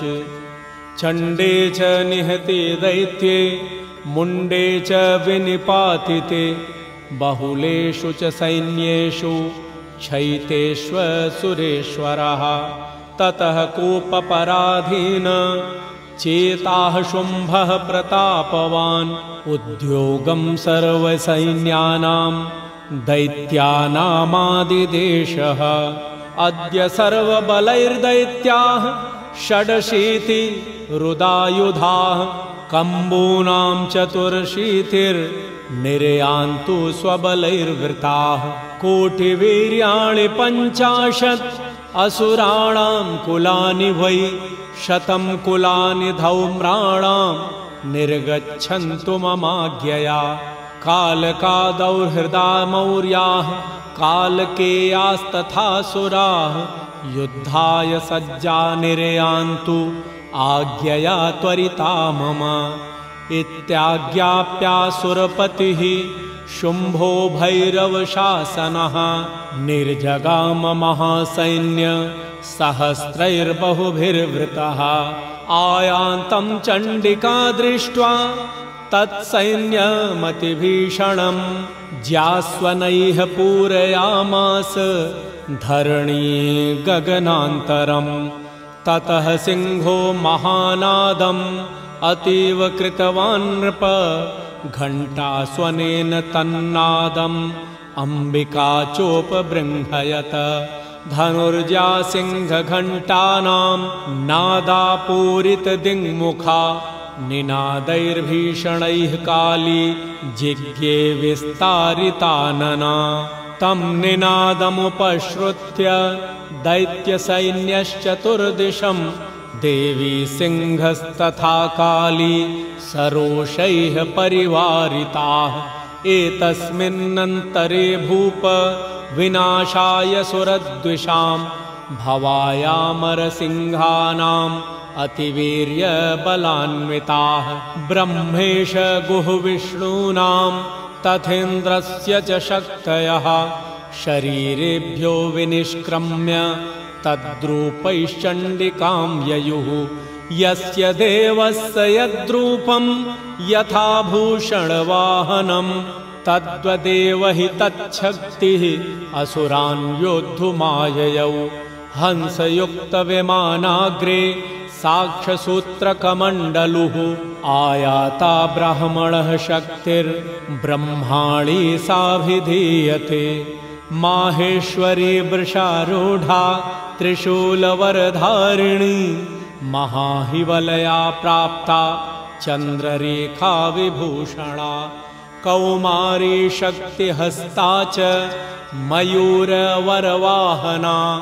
योद्धुमभ्याययौ दैत्यान् अम्बिका गुहरूपिणी तथैव वैष्णवी शक्तिर्गरुडोपरि संस्थिता शङ्खचक्रगदाशारङ्ग खड्गहस्ताभ्युपाययौ यज्ञवाराहमतुलम् रूपं या बिभ्रतो हरेः शक्तिः साप्याययौ तत्र वाराहिं बिभ्रति तनुम् नारसिंहे नृसिंहस्य बिभ्रति सदृशं वपुः प्राप्ता तत्र सटाक्षेप क्षिप्तनक्षत्रसंहतिः वज्रहस्ता तथैवैन्द्री गजराजोपरि स्थिता प्राप्ता सहस्रनयना यथा शक्रस्तथैव सा।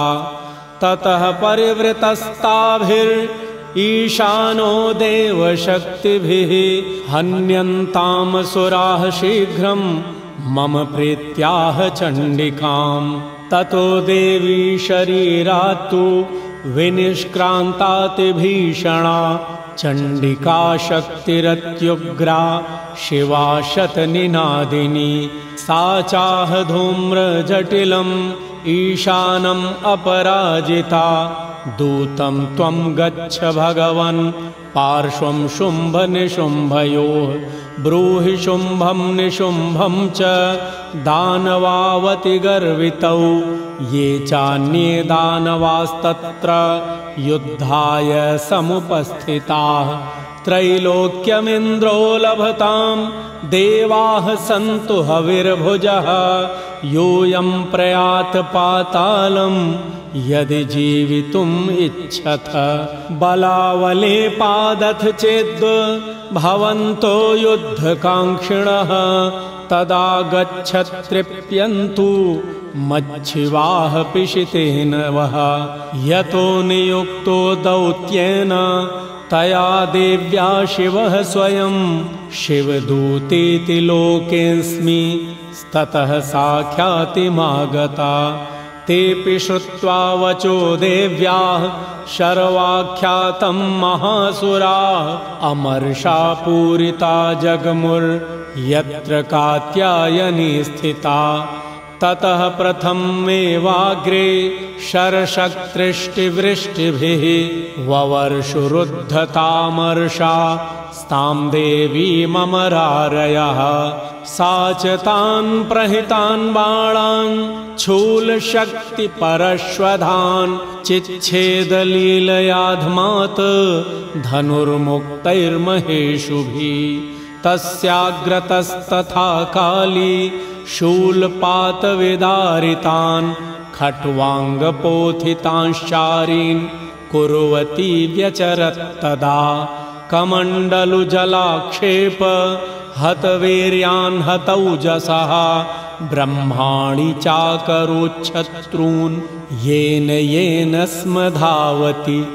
माहेश्वरी त्रिशूलेन तथा चक्रेण वैष्णवी दैत्याञ्जघान् कौमारी तथा शक्त्यातिकोपना ऐन्द्रीकुलिशपातेन शतशो दैत्यदानवाः पेतुर्विदारिताः पृथिव्यां रुधिरौघप्रवर्षिणः तुण्डप्रहारविध्वस्ता दंष्टाग्रक्षतवक्षसः वाराहमूर्त्यनपतंश्चक्रेण च विदारिताः नखैर्विदारितांश्चान्यान् भक्षयन्ति महासुरान् नारसिंही चचाराजौ नादापूर्णदिगम्बरा चण्डाट्टहासरैरसुराः शिवदूत्यभिदूषिताः पेतुः पृथिव्यां पतितांस्तांश्चखादाथ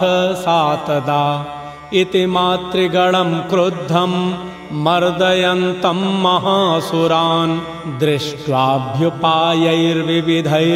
दृष्ट्वाभ्युपायैर्विविधैर्नेषुर्देवारिसैनिकाः पलायनपरान् दृष्ट्वा दैत्यान् मातृगणार्दितान् योद्धुमभ्याययौ क्रुद्धो रक्तबीजो महासुरः।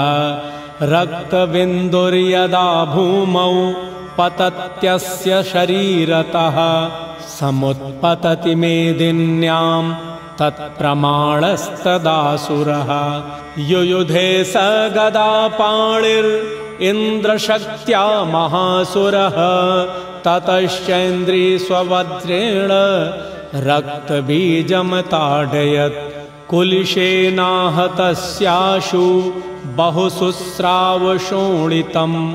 समुत्तस्थुस्ततो योद्धास्तद्रूपास्तत्पराक्रमाः यावन्तः पतितास्तस्य शरीराद्रक्तविन्दवः तावन्तः पुरुषा जातास्तद्वीर्यबलविक्रमाः।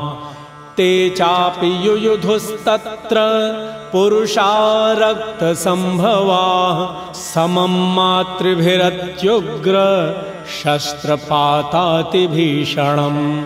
पुनश्च वज्रपातेन क्षतमस्य शिरो यदा ववाह रक्तं पुरुषास्ततो जाताः सहस्रशः। वैष्णवी समरे चैनं चक्रेणाभिजघाह्न गदया ताडयामास ऐन्द्रीत्तं सुरेश्वरम् वैष्णवीचक्रभिन्नस्य रुधिरस्रावसम्भवैः सहस्रशो जगद्व्याप्तं तत्प्रमाणैर्महासुरैः शक्त्या जघान् कौमारी वाराही च तथासिना माहेश्वरी त्रिशूलेन रक्तबीजं महासुरान्। स चापि गदया दैत्यः सर्वा एवाहनत्पृथक् मातृः कूपसमाविष्टो रक्तबीजो महासुरः। तस्याह तस्य बहुधा। शक्तिशूलाधिभिर्भुवि पपातयो वै रक्तौघः। तेनासञ्छतशोऽसुराः। तैश्चासुरासृक्सम्भूतैर्सुरैः सकलं जगत्। व्याप्तमासीत्ततो देवा। भयमा जगमुरुत्तमम् तान् विषणान् सुरान् दृष्ट्वा चण्डिका प्राह सत्वरा उवाच कालीं चामुण्डे विस्तीर्णं वदनं कुरु। मच्छस्त्रपातसम्भूतान् रक्तबिन्दून् महासुरान् रक्तबिन्दोः प्रतिच्छत्वं वक्त्रेणानेन वेगिना भक्षयन्ती चररणे तदुत्पन्नान् महासुरान् एवमेष क्षयं दैत्यः क्षीणरक्तो गमिष्यति। भक्ष्यमाणास्त्वया चोग्रा न चोत्पत्स्यन्ति चापरे। इत्युक्त्वा तां ततो देवी शूलेनाभिजघान्तमा। मुखेन काली जगृहे रक्तबीजस्य शोणितम् ततो सा वा जघानाथ गदया तत्र चण्डिकाम् न चास्यावेदनां चक्रे गदापातोल्पिकामपि तस्याह तस्य देहात्तु बहुशुस्रावशोणितं यतस्ततस्तद्वक्त्रेण चामुण्डा सम्प्रतीच्छति। मुखे समुद्गता ये स्या रक्तपातान् महासुराः। तांशखादाथ चामुण्डा पपौतस्य च शोणितं। देवी शूलेन वज्रेण बाणैरसिभिरिष्टिभिः जघान् रक्तबीजं तं चामुण्डापीतशोणितं स पपातमहीपृष्ठे शस्त्रसङ्घसमाहतः। नीरक्तश्च महीपाल रक्तबीजो महासुरः ततस्ते हर्षम् अतुलम् अवापुस्त्रिदशा नृप तेषां मातृगणो जातो ननर्ता शृङ्गमधोद्धतः ॐ इति श्रीमार्कण्डेयपुराणे सावर्णिके मन्वन्तरे देवी माहात्म्ये रक्तबीजवधो नाम अष्टमोऽध्यायः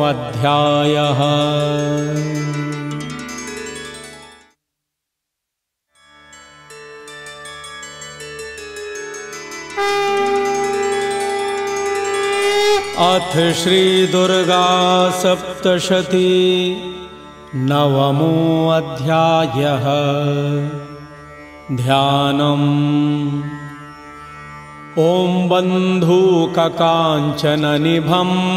रुचिराक्षमालां पाशाङ्कुशौचवरदां निजबाहुदण्डैः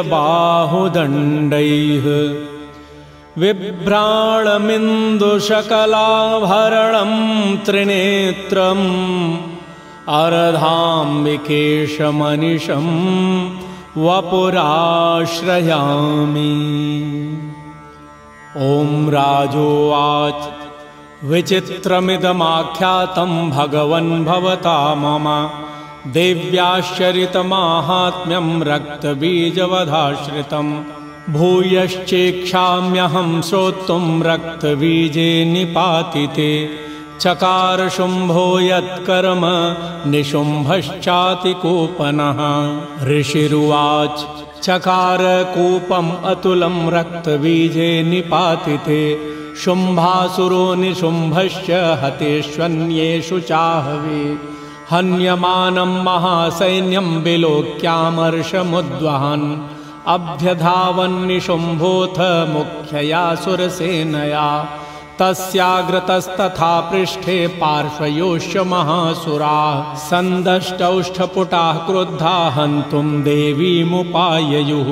आजगाममहावीर्यः शुम्भोऽपि स्वबलैर्वृतः निहन्तुं चण्डिकां कोपात् कृत्वा युद्धं तु मातृभिः ततो युद्धमतीवासीद्देव्या शुम्भनुशुम्भयोः शरवर्षमतीवोग्रं मेघयोरिव वर्षतोः।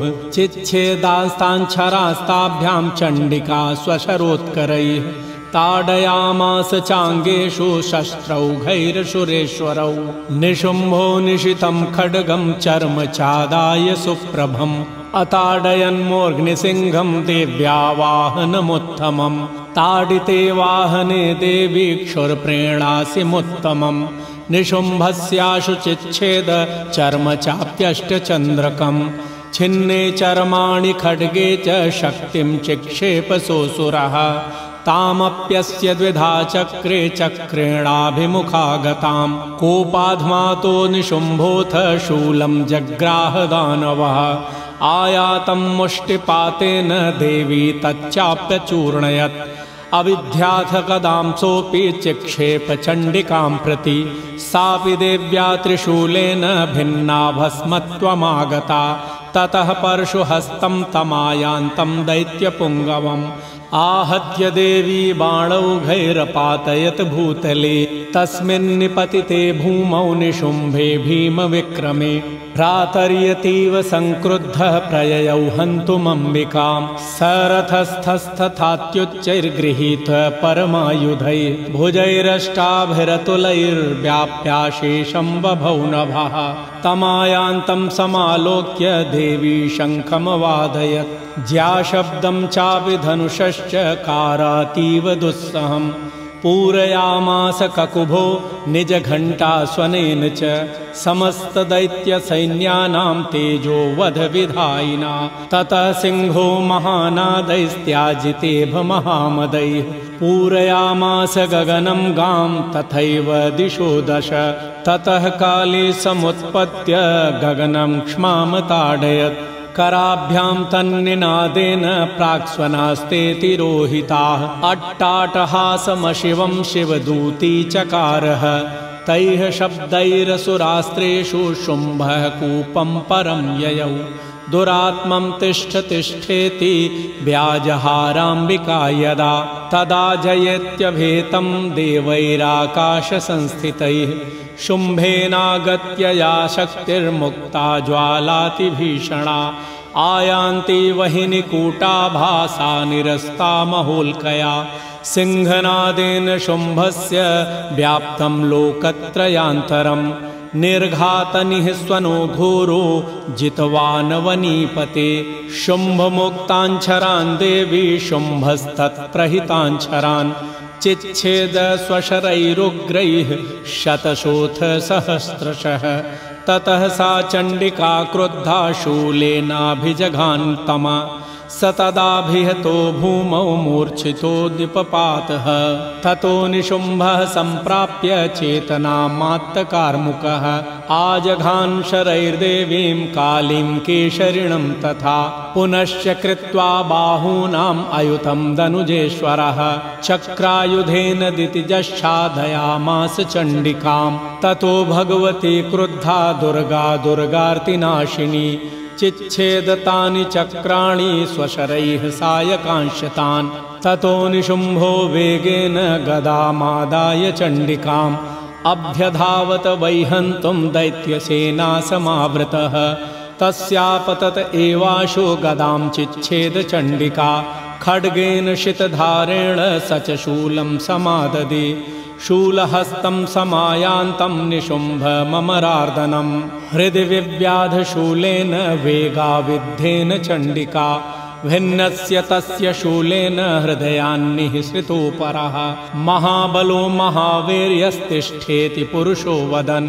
तस्य निष्क्रामतो देवी प्रहस्य स्वनवत्ततः। शिरश्चिच्छेदखड्गेन ततो सावपतद्भुवि। ततः सिंहश्च खादोग्रं दंष्टाच्छुण्णशिरोधरान् असुरांस्तांस्तथा काली शिवदूती तथा परान् कौमारी शक्तिनिर्भिन्ना केचिन्नेषुर्महासुराः ब्रह्माणि मन्त्रपूतेन तो ये नान्ये निराकृताः। माहेश्वरी त्रिशूलेन भिन्नाः पेतुस्तथा परे। वाराही तुण्डघातेन केचिच्चूर्णीकृता भुवि खण्डं खण्डं च चक्रेण वैष्णव्यादानवाः कृता वज्रेण चैन्द्रीहस्ताग्रविमुक्तेन तथा परि केचिद्विनेशुरसुराः केचिन्नष्टा महाहवात्। भक्षिताश्चापरे काली शिवदूती मृगाधिपैः। ॐ इति श्रीमार्कण्डेयपुराणे सावर्णिके मन्वन्तरे देवी माहात्म्ये निशुम्भवधो नाम नवमोऽध्यायः।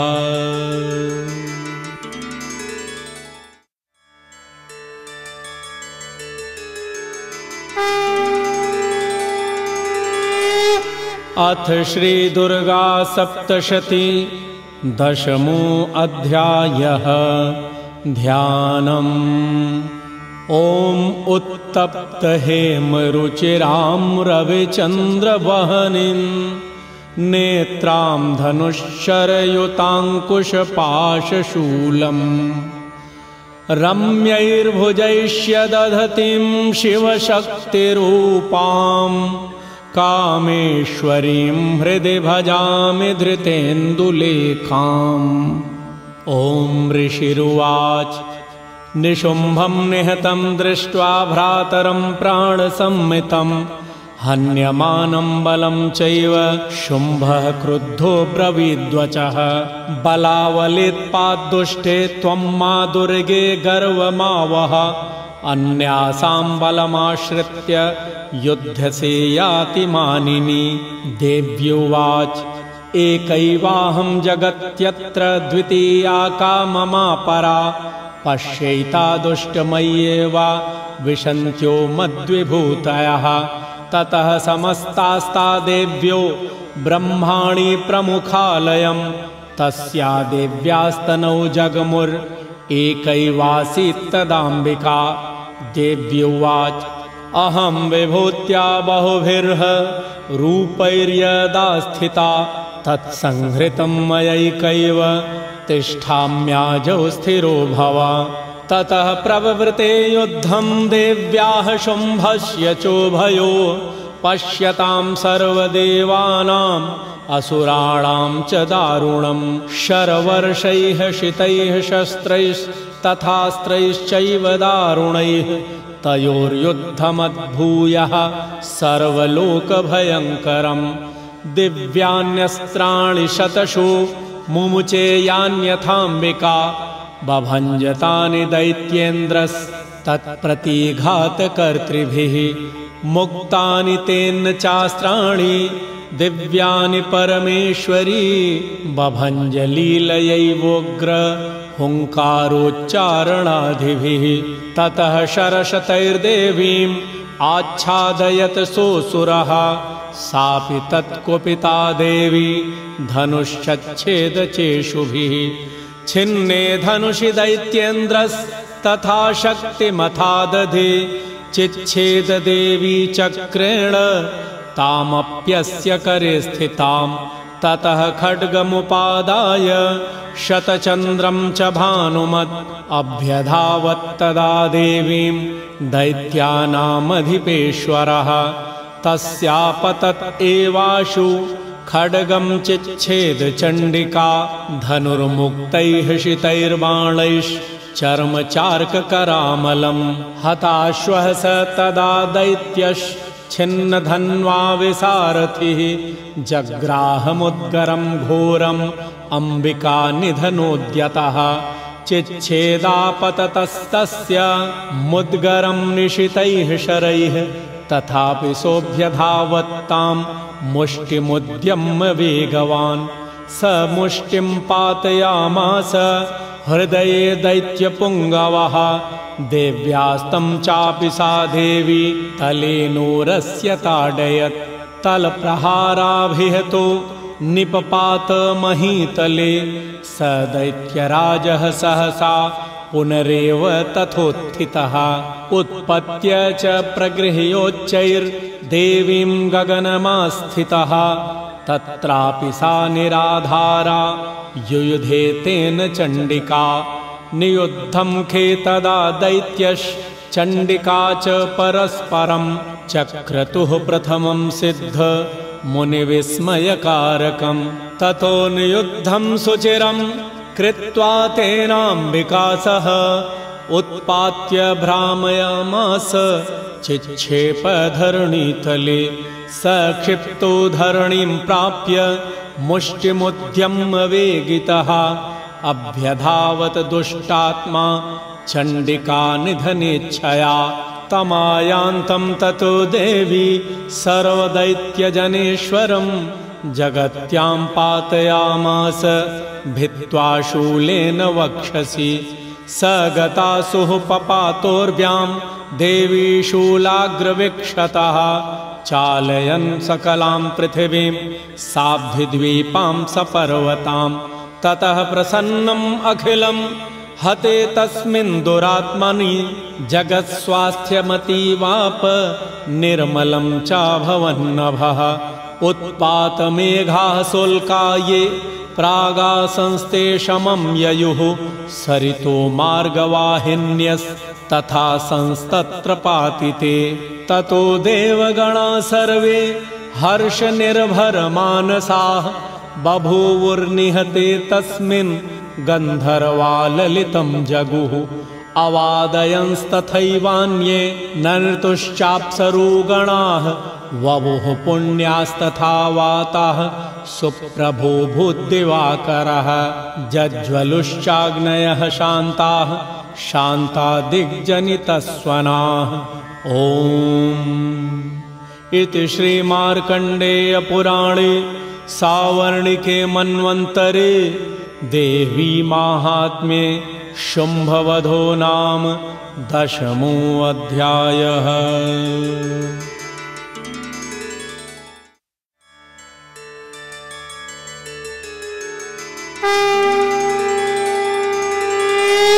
अथ श्रीदुर्गा सप्तशती एकादशोऽध्यायः। ध्यानम्। ॐ बालरविद्युतिमिन्दुकिरीटां तुङ्गकुचां नयनत्रययुक्ताम्। स्मेरमुखीं वरदाङ्कुशपाशाभीतिकरां प्रभजे भुवनेशीम् ॐ ऋषिरुवाच। देव्याहते तत्र महासुरेन्द्रे। सेन्द्राः सुरा वहनि पुरोगमास्तां कात्यायनीं तुष्टुवरिष्टलाभात् विकाशिवक्त्राब्जविकाशिताशाः। देवी प्रपन्नार्तिहरे प्रसीद। प्रसीद मातर्जगतोऽखिलस्य प्रसीद विश्वेश्वरि पाहि विश्वं त्वमीश्वरी देवि चराचरस्य। आधारभूता जगतस्त्वमेका महीस्वरूपेण यतः स्थितासि। अपां स्वरूपस्थितया त्वयैतदाप्यायते कृत्स्नमलङ्घ्यवीर्ये त्वं वैष्णवी शक्तिरनन्तवीर्या विश्वस्य बीजं परमासि माया। सम्मोहितं देवि समस्तमेतत् त्वं वै प्रसन्ना भुवि मुक्तिहेतुः। विद्या समस्तास्तव देवि भेदाः स्त्रियः समस्ताः सकला जगत्सु त्वयैकया पूरितमम्बयैतत् का ते स्तुतिः स्तव्यपरा परोक्तिः सर्वभूता यदा देवी स्वर्गमुक्तिप्रदायिनी। त्वं स्तुता स्तुत एका वा भवन्तु परमोक्तयः। सर्वस्य बुद्धिरूपेण जनस्य हृदि संस्थिते। स्वर्गापवर्गदे देवी नारायणी नमोऽस्तु ते कलाकाष्ठादिरूपेण परिणामप्रदायिनी विश्वस्योपरतौ शक्ते नारायणी नमोऽस्तु ते। सर्वमङ्गलमाङ्गल्ये शिवे सर्वार्थसाधिके शरण्ये त्रयम्बिके गौरी नारायणि नमोऽस्तु ते। सृष्टिस्थितिविनाशानां शक्तिभूते सनातनि गुणाश्रये गुणमये नारायणि नमोऽस्तु ते। शरणागतदीनार्थपरित्राणपरायणे सर्वस्यार्तिहरे देवी नारायणि नमोऽस्तु ते। हंसयुक्तविमानस्थे ब्रह्माणि रूपधारिणि कौशाम्भः चरिके देवी। नारायणि नमोऽस्तु ते। त्रिशूलचन्द्राहिधरे महावृषभवाहिनि। माहेश्वरी स्वरूपेण। नारायणि नमोऽस्तु ते। मयूरकुक्कुटवृते। महाशक्तिधरे नघे। कौमारीरूपसंस्थाने। नारायणि नमोऽस्तु ते शङ्खचक्रगदाशारङ्ग गृहीत परमायुधे प्रसीद वैष्णवीरूपे नारायणि नमोऽस्तु ते गृहीतोग्रमहाचक्रे दंशोद्धृतवसुन्धरे वराहरूपिणी शिवे नारायणि नमोऽस्तु ते नृसिंहरूपेणोग्रेण हन्तुं दैत्यान् कृतोद्यमे त्रैलोक्यत्राणसहिते नारायणि नमोऽस्तु ते।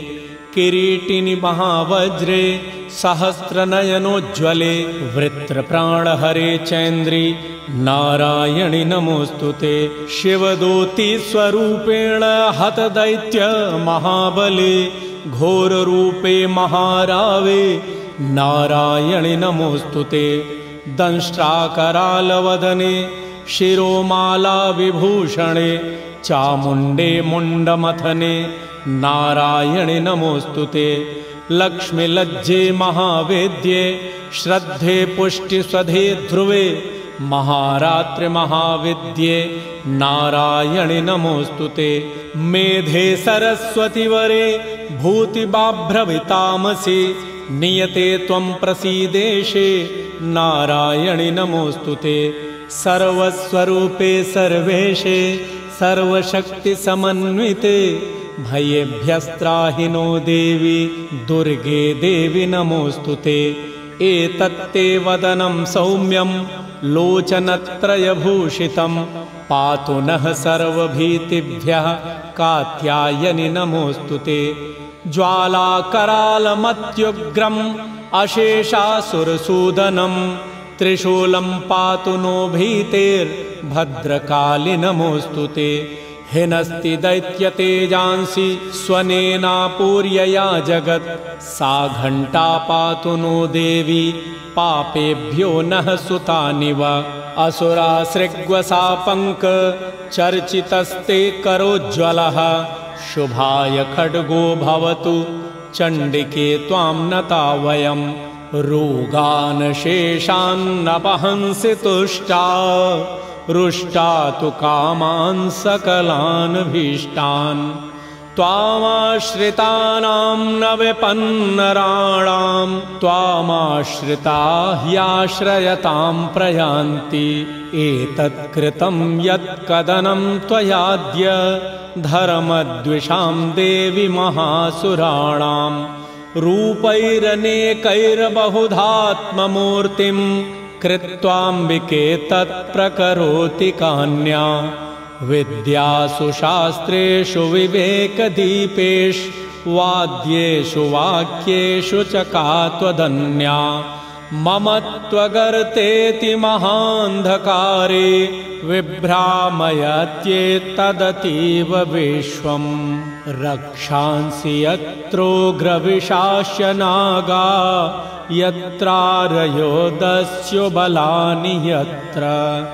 दावानलो यत्र तथाब्धिमध्ये तत्र स्थिता त्वं परिपासि विश्वम् विश्वेश्वरि त्वं परिपासि विश्वम् विश्वात्मिकाधारयसीत विश्वम् विश्वेशवन्द्या भवति भवन्ति विश्वाश्रया ये त्वयि भक्तिनम्राः। देवी प्रसीद परिपालय नोरिभीतेर्नित्यं यथासुरवधादधुनैव सद्यः। पापानि सर्वजगतां प्रशमं नयाशु उत्पातपाकजनितांशमहोपसर्गान् प्रणतानां प्रसीदत्वं देवविश्वार्तिहारिणि त्रैलोक्यवासिनामीड्ये लोकानां वरदा भव देव्योवाच वरदाहं सुरगणा वरं यन्मनसेच्छथ तं वृणुध्वं प्रयच्छामि जगताम् उपकारकम् देवा उचुः सर्वाबाधाप्रशमनं त्रैलोक्यस्याखिलेश्वरि एवमेव त्वया कार्यम् अस्मद्वैरिविनाशनम्। देव्युवाच वैवश्वतेऽन्तरे प्राप्ते अष्टाविंशतिमे युगे शुम्भो निशुम्भश्चैवान्या उत्पत्स्येते महासुरौ नन्दगोपगृहे जाता यशोदागर्भसम्भवा ततस्तौ नाशयिष्यामि विन्ध्याचलनिवासिनी पुनरप्यतिरौद्रेण रूपेण पृथिवीतले अवतीर्य हनिष्यामि। वैप्रचित्तांस्तु दानवान्। भक्षयन्त्याश्यतानोग्रान्। वैप्रचित्तान् महासुरान्। रक्तादन्ता भविष्यन्ति। दाडिमे कुसुमोपमाः ततो मां देवताः स्वर्गे। मर्त्यलोके च मानवाः। स्तुवन्तो व्याहरिष्यन्ति सततं रक्तदन्तिकाम् भूयश्च शतवार्षिक्याम् अनावृष्ट्यामनम्भसि। मुनिभिः संस्तुता भूमौ सम्भविष्याम्ययो निजा। ततः शतेन नेत्राणां निरीक्षिष्यामि यन्मुनीन्। कीर्तयिष्यन्ति मनुजाः शताक्षीमिति मां ततः।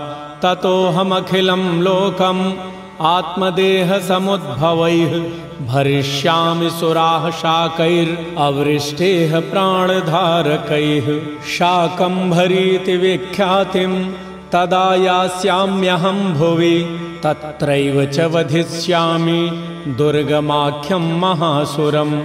दुर्गादेवीति विख्यातं तन्मे नाम भविष्यति पुनश्चाहं यदा भीमं रूपं कृत्वा हिमाचले रक्षांसि भक्षयिष्यामि। मुनीनां त्राणकारणात्। तदा मां मुनयः सर्वे स्तोष्यन्त्या नम्रमूर्तयः। भीमादेवीति विख्यातम्। तन्मे नाम भविष्यति। यदारुणाख्यस्त्रैलोक्ये महाबाधां करिष्यति। तदाहं भ्रामरं रूपं कृत्वा सङ्ख्येयषट्पदम् त्रैलोक्यस्य हितार्थाय वधिष्यामि महासुरम्। भ्रामरीति च मां लोकास्तदा स्तोष्यन्ति सर्वतः। इत्थं यदा यदा बाधा दानवोत्था भविष्यति तदा तदावतीर्याहं करिष्याम्यरिसञ्चयम्। ॐ इति श्रीमार्कण्डेयपुराणे सावर्णिके मन्वन्तरे।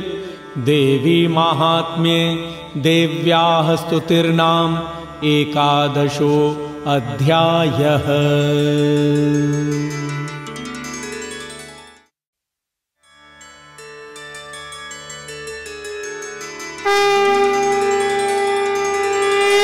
अथ श्रीदुर्गा सप्तशती द्वादशोऽध्यायः.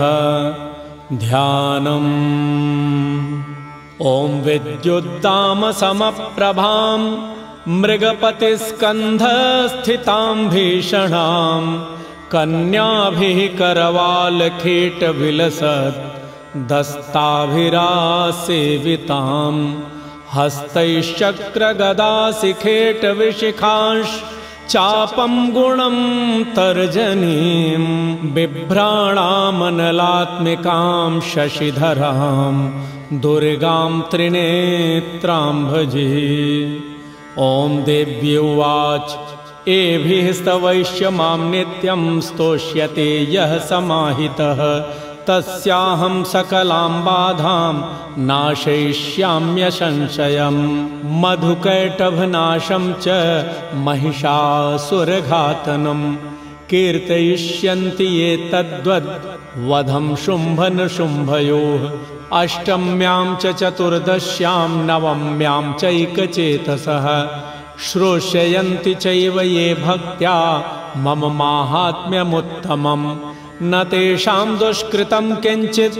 दुष्कृतोत्था न चापदः। भविष्यति न दारिद्र्यं न चैवेष्टवियोजनम् शत्रुतो न भयं तस्य दस्युतो वा न राजतः।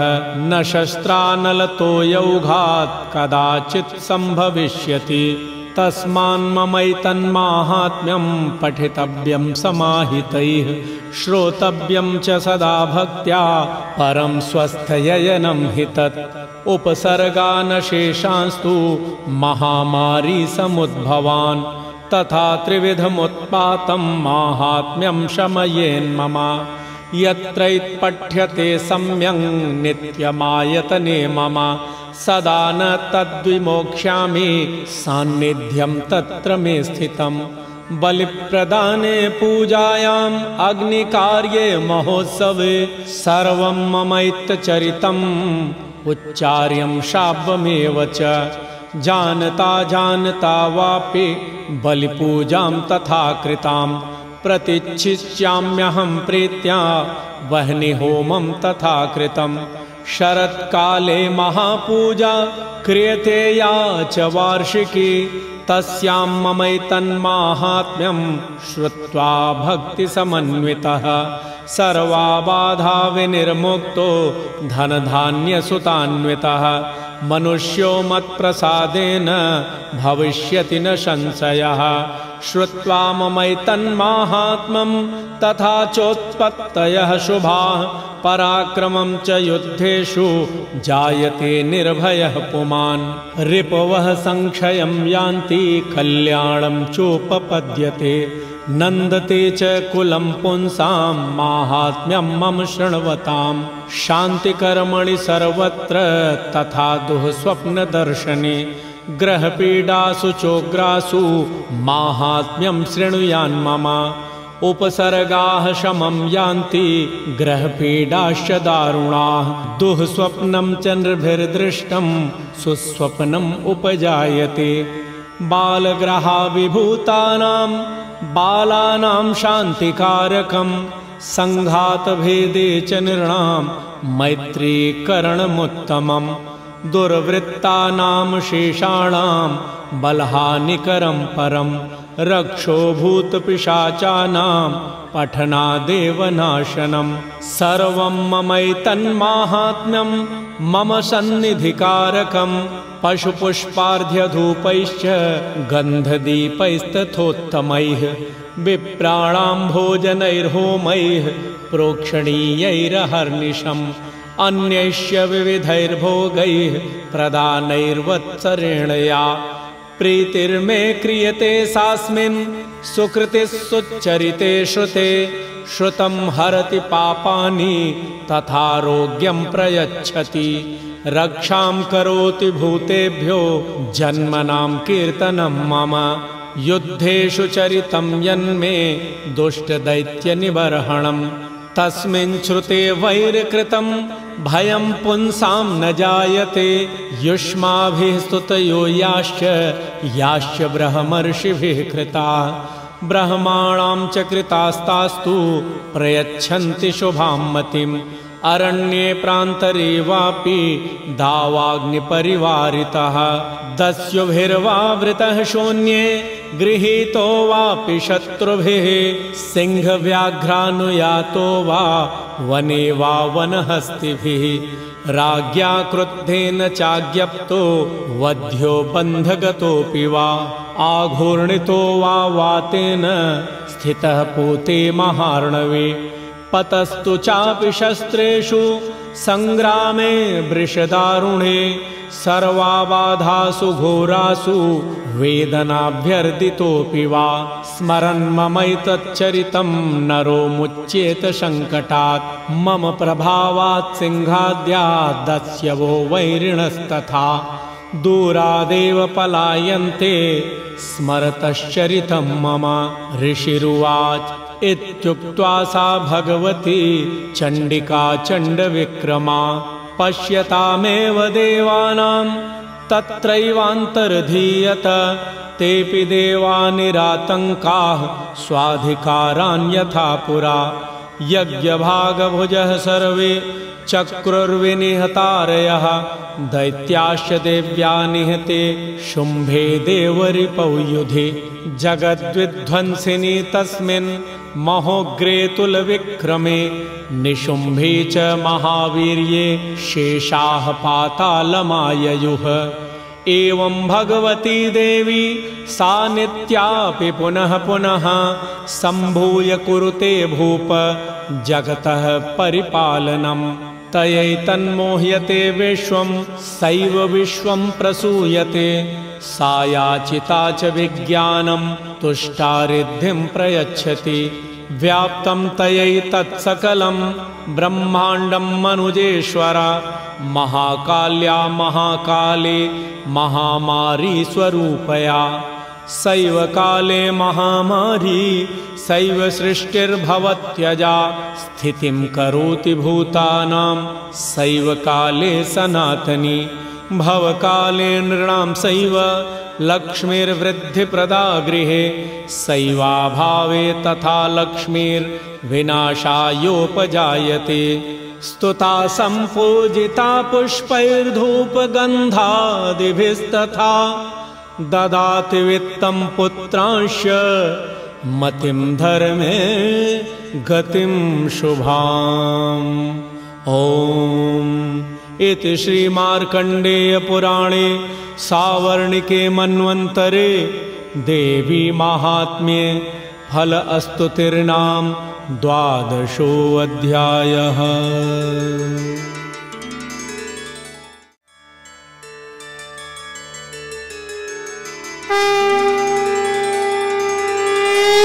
अथ श्रीदुर्गा सप्तशती त्रयोदशो अध्यायः। ध्यानम्। ॐ बालार्कमण्डलाभासां चतुर्बाहुं त्रिलोचनाम्। पाशाङ्कुशवराभीतिर्धारयन्ती शिवां भजे। ॐ ऋषिरुवाच। एतत्ते कथितं भूप देवी माहात्म्यमुत्तमम्। एवं प्रभावा सा देवी ययेदं धार्यते जगत्। विद्या तथैव क्रियते भगवद्विष्णुमायया। तया त्वमेष वैश्यश्च तथैवान्ये विवेकिनः।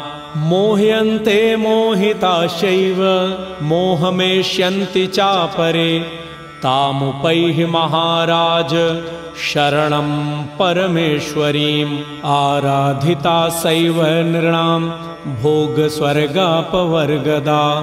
मार्कण्डेय उवाच इति तस्य वचः श्रुत्वा सुरथः स नराधिपः प्रणिपत्य महाभागं तं ऋषिं शशितव्रतं निर्विण्णोति ममत्वेन राज्यापहरणेन च। जगां सद्यस्तपसे स च वैश्यो महामुने। सन्दर्शनार्थमम्बाया नदीपुलिनसंस्थितः स च वैश्यस्तपस्तेऽपि देवी सूक्तं परं जपन् तौ तस्मिन् पुलिने देव्याः कृत्वा मूर्तिं महीमयीम्। अर्हणां चक्रतुस्तस्याः पुष्पधूपाग्नितर्पणैः निराहारौ यताहारौ तन्मनस्कौ समाहितौ। ददतुस्तौ बलिं चैव निजगात्रा श्रीगुच्छितम्। एवं समाराधयतोस्त्रिभिर्वर्षैर्यतात्मनोः परितुष्टा जगद्धात्री प्रत्यक्षं प्राह चण्डिका। देव्योवाच यत्प्रार्थ्यर्ते त्वया भूप त्वया च कुलनन्दन। मत्तस्तप्राप्यतां सर्वं परितुष्टा ददामि तत्। मार्कण्डेय उवाच ततो वव्रे नृपो राज्यं विभ्रंशन्यजन्मनि अत्रैव च निजं राज्यं हतशत्रुबलं बलात्। सोऽपि वैश्यस्ततो ज्ञानं वव्रे निर्विण्णमानसः। ममेत्यहमिति प्राज्ञः सङ्गविच्युतिकारकम्। देव्युवाच स्वल्पैरहोभिर्नृपते स्वं राज्यं प्राप्स्यते भवान्। हत्वा रिपूनस्खलितं तव तत्र भविष्यति। मृतस्य भूयः सम्प्राप्य जन्मदेवाद्विवस्वतः सावर्णिको नाम मनुर्भवान् भुवि भविष्यति। वैश्यवर्य त्वया यश्च वरोस्मत्तोऽभिवाञ्छितः। तं प्रयच्छामि संसिद्ध्यै तव ज्ञानं भविष्यति।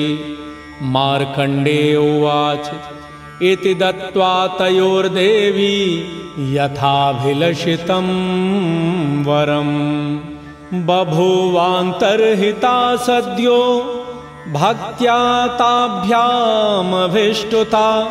एवं देव्या वरं लब्ध्वा सुरथः क्षत्रियर्षभः सूर्याजन्मसमासाद्य सावर्णिर्भविता मनुः। एवं देव्या वरं लब्ध्वा सुरथः क्षत्रियर्षभः। सूर्याजन्मसमासाद्य सावर्णिर्भविता मनुः। क्लीं ॐ इति श्रीमार्कण्डेयपुराणे सावर्णिके मन्वन्तरे देवी माहात्म्ये सुरथवैश्ययोर्वरप्रदानं नाम त्रयोदशोऽध्यायः।